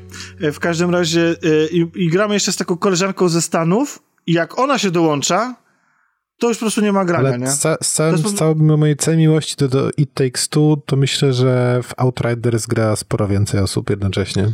Yy, nie wiem, jak były na Steam DB, na, na no, no tej to stronie. Na Steam, na Steam tam było do ilu? Do 200? Dolatywali? Jakiejś strasznej ilości. ale chodzi mi graczy, pik e, graczy tam w ciągu doby, to no. i Takes Two miało więcej niż Outriders. To były porównywalne wow. liczby, bo to było tam po 25 tysięcy mniej więcej, powiedzmy tam 21 do 24 tysięcy, ale i Takes Two miało więcej. Przy czym to okay. była tylko ta wersja kupna, bo, bo wersja dla, dla przyjaciół jest osobno, więc było 50 tysięcy graczy. No to jestem w szoku. Jakie porównanie, nie? Jakie Luther No tak, ale obie gry sieciowe wyszły mniej więcej w tym samym czasie. Tak. Zresztą e, tak samo oglądalność na Twitchu, nawet w tym momencie. It Takes Two 12 tysięcy widzów, Outriders 7. No bo tak, nie wiem, czy bym chciał oglądać Outriders. No, no bo, no bo masz, chce oglądać oglądasz... tak, 300 widzów ogląda teraz MotoGP 21. przy, przy okazji to, to zapraszamy na, na, na streamy. To jest właśnie ta rozrywka, no. której ja kompletnie nie rozumiem, prawdę powiedziawszy. Oglądanie streamów z gier. Byłeś na naszym streamie? Ostatnio, ostatnio z Piotkiem Ciętalem streamowaliśmy to demo, takie 30-minutowe Residenta i taki, tacy jesteśmy spece, że przygotowaliśmy się z historii Residenta, wymienialiśmy, wymienialiśmy poglądy. Nie, stream był super! Siedem osób na nim było maksymalnie, bo się okazało, że nie było nas słychać. I, i nawet tego nie wyłapaliśmy. Byliśmy tak zajęci dyskusją na temat, na temat Residentów, kłóciliśmy się o to, która, które podejście do Residenta jest właściwe i wiesz, tu elaboraty, nie? A na końcu się że nikt nas nie słyszał. I nawet się nie nagrały nasze głosy, głosy więc... No, wracam obydwu. z mhm. naprawieniem moich błędów, bo teraz sprawdziłem, jak to wygląda z Outriders i Takes Two i w tym momencie Outriders już ma 100 tysięcy więcej osób, bo już no mają pik 125. Tak tak, tak, Ale tak mi się wydawało, że dwa tygodnie po, temu... Po 200, po 200 z Outridersami Dwa na, tygodnie na temu przy okazji rozgrywki e, sprawdzałem to i wtedy to było i jedno i drugie było po 20 tysięcy i, i Takes Two wygrywało. No to jestem w szoku, że 100 tysięcy ludzi chce oglądać nie, ekrany nie, nie. ładowania A, i... to już jest... Okay. Dobrze, ale wiecie co, bo od, od, od, odleciliśmy, chociaż Outriders akurat byłoby w temacie, bo to jest gra jak najbardziej koopowa. Co, czy jest życie po It Takes Two? Nie ma. Serio, pytam. Tak. Nie ma. Jest. O, dobra, dobra, dobra. To, to najpierw, zanim chłopaki się pokłócą, to Julia, może ty.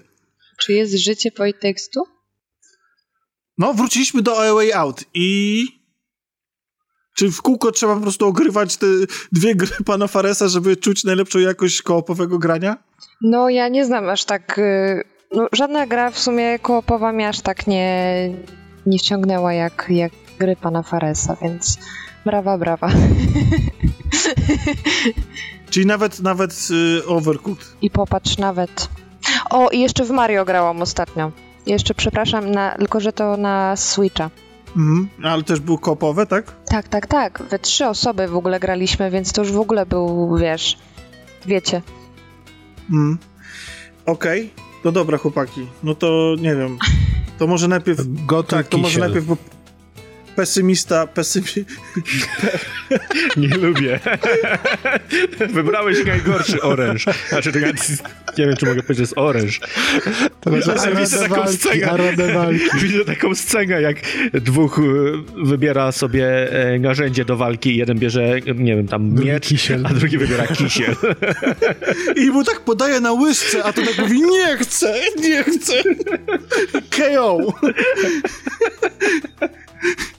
Dobrze, no, to może najpierw pesymistycznie, yy, Adek, no słucham, znaczy, czemu... Pesymistycznie, czemu... no ja po prostu jestem tak zachwycony tą grą, że w tym momencie nie widzę kandydata, konkurenta jakiegokolwiek, a też ciężko mi sobie wyobrazić, co można w takiej grze poprawić, oprócz tego, żeby wydać Takes Two tu.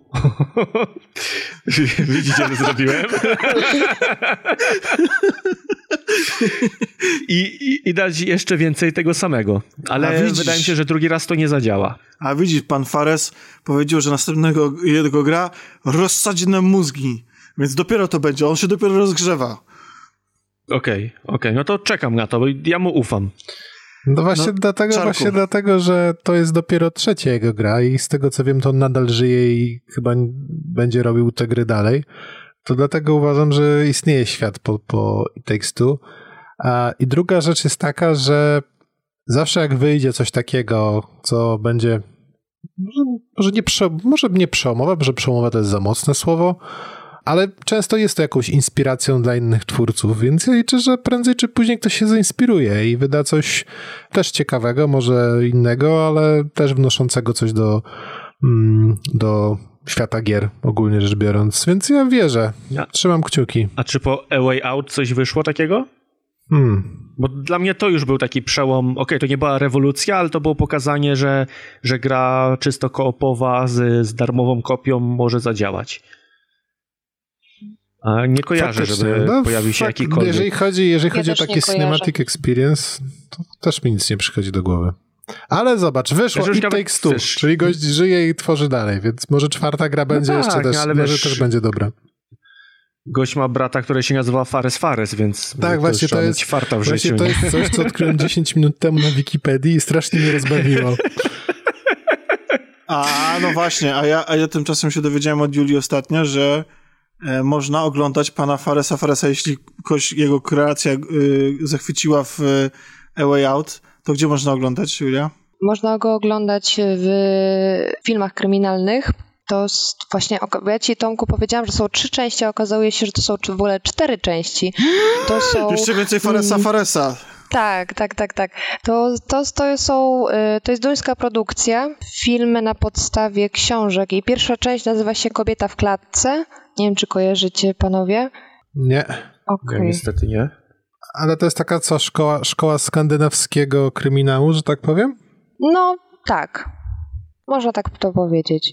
I to ma y, cztery części i główną właśnie, jedną z głównych ról gra nasz y, Fares Fares, znany z The Way Out y, i wszystkie cztery części to są po prostu kryminalne historie i nasi bohaterowie pojawiają się w każdej z nich i wątek sensacyjny jest ciągnięty, a każda część to jest zupełnie inna historia kryminalna. Chciałem tylko I powiedzieć, bardzo że... serdecznie polecam Okej. wszystkie części. Chciałem tylko powiedzieć, że rodzice musieli mieć straszne poczucie humoru, nazywając gościa Fares Fares. Tak. Czy ja, ja w ogóle... Ja, To ja, jest... ja myślę, że oni... Że, ja myślę, że oni byli skazani w ogóle na to, żeby jeden z nich się zajmował grami, ponieważ nie wiem, czy wiecie, ale generalnie są bracia Mario. To znaczy, że Mario się na, ma na nazwisko Mario. Mario tak. Więc jest, ale to jeszcze nic. Nie dość, że Luigi, jego brat, jest taki poniewierany i ciągle wyszydzany i tam, wiecie, w drugiej kolejności i tak dalej, to się jeszcze nazywa Mario jak swój brat, więc się nazywa Luigi Mario i jest Mario Mario i Luigi Mario, więc generalnie to jest dokładnie ta sama sytuacja, co w, co w tym wypadku, więc y, to są ewidentnie y, rodzice mieli y, taki sentyment do Nintendo może, nie wiem. ale, ale bez kitu nazwać Jezu, to są ludz, ludzkie dramaty, naprawdę. Znaczy, znaczy podejrzewam, że w szkole mogło być... Ciężkawo. Znaczy, ja myślę, że on dlatego z tego Libanu się wyprowadził do Szwajcarii. Do Szwecji. Przepraszam, do Szwecji, przepraszam. Do Szwecji, do Szwecji. Tak. Nie, no oni, oni uciekli przed, y, przed y, tam rewolucją, wojną domową, nie? Śmianiem się z nazwiska. E, znaczy, ale wyobraźcie sobie, że, to jest, że oni zaplanowali jedno dziecko i to był Józef i wy- i mieli jedno imię tylko wymyślone, a potem się okazało, że drugie idzie y, w, w kolejce i im się skończyły pomysły. Ale Józef jest młodszy. Tak. Właśnie chciałem powiedzieć, że oni zaczęli z Okej. wysokiego C.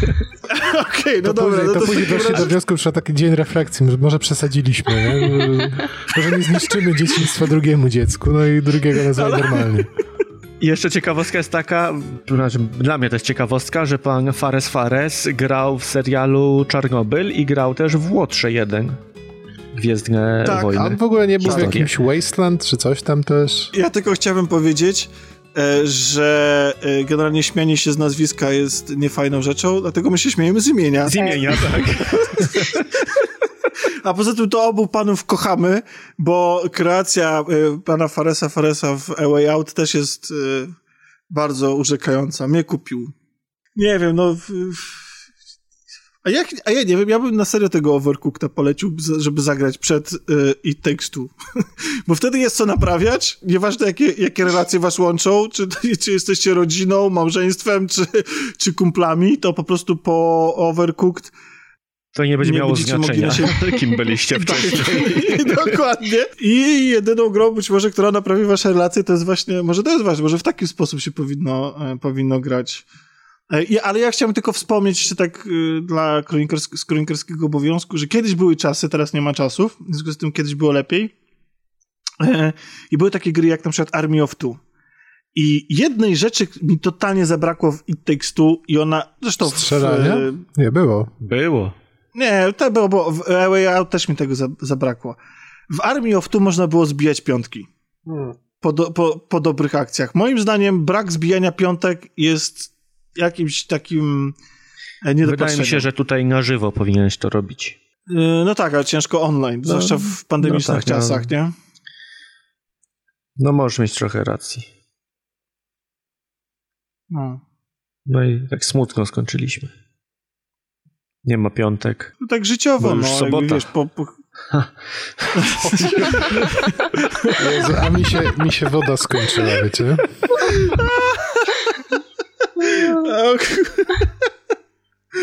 Powinieneś zdecydowanie y, napisać do Faresa, że chcesz mu pomóc w pisaniu żartów. Tak, to... będę nową książką. Albo samego siebie będę grał. Totalnie. Ale szczerze, totalnie bym cię widział. Na blue screena by cię wrzucili w ten 100%. No, Nawet, nawet naprawdę. wiesz, mimika, wszystko gra. I, I tak jak przy, przy nim ta, taka gitarka hiszpańska leciała, to mnie polskie rapsy będą w tle leciały za każdym razem. Tak, to są... A jest taka sekwencja w ogóle w grze, że jesteś DJ-em przez chwilę, nie? Tak, Jest bardzo fajna w moim ulubionym muzycznym etapie. E, tak, aczkolwiek też była dla nas wyzwaniem. Tak myślę. Dobrze, słuchajcie, Idziemy sobie, bo ja muszę iść spać. tak, kończymy nasze collaboration To był e, cudowny odcinek, super było z wami porozmawiać i przypomnieć sobie jeszcze, jeszcze raz te wszystkie rzeczy. E, także dziękuję e, Czarku. Dziękuję bardzo. Dziękuję Adrianie. Dziękuję. I dziękuję Julio. Dziękuję bardzo. I słyszymy się, mam nadzieję, niedługo przy okazji jakiejś innej collaboration. Pa, pa. Ej, wiecie co? Ej, nie, nie, da się mówić, nie da się mówić collaboration i nie wykonywać takiego takich chorych... Ej, Collaboration. Ale on jest obleśny, nie? Jak on się tak rusza. On No nie to- jest taki śliski w tym wszystkim. Nie, on jest, on jest strasznie, on jest taki creepy, taki wiesz, jest pełno jest takiego właśnie, że ta jego miłość to nie jest tam, że rodzina czy coś, nie, nie, on tutaj I wiesz, to, że ta broda jak moszka wygląda, to jest w ogóle najdziwniejsze. to też jest dziwne, tak to prawda. O, tą książkę powinni wydać. Moim zdaniem w ogóle kolekcjonerka powinna być wyjść tej gry i powinna być w formie książki. Tej, tej, tej, tej. Book of Love.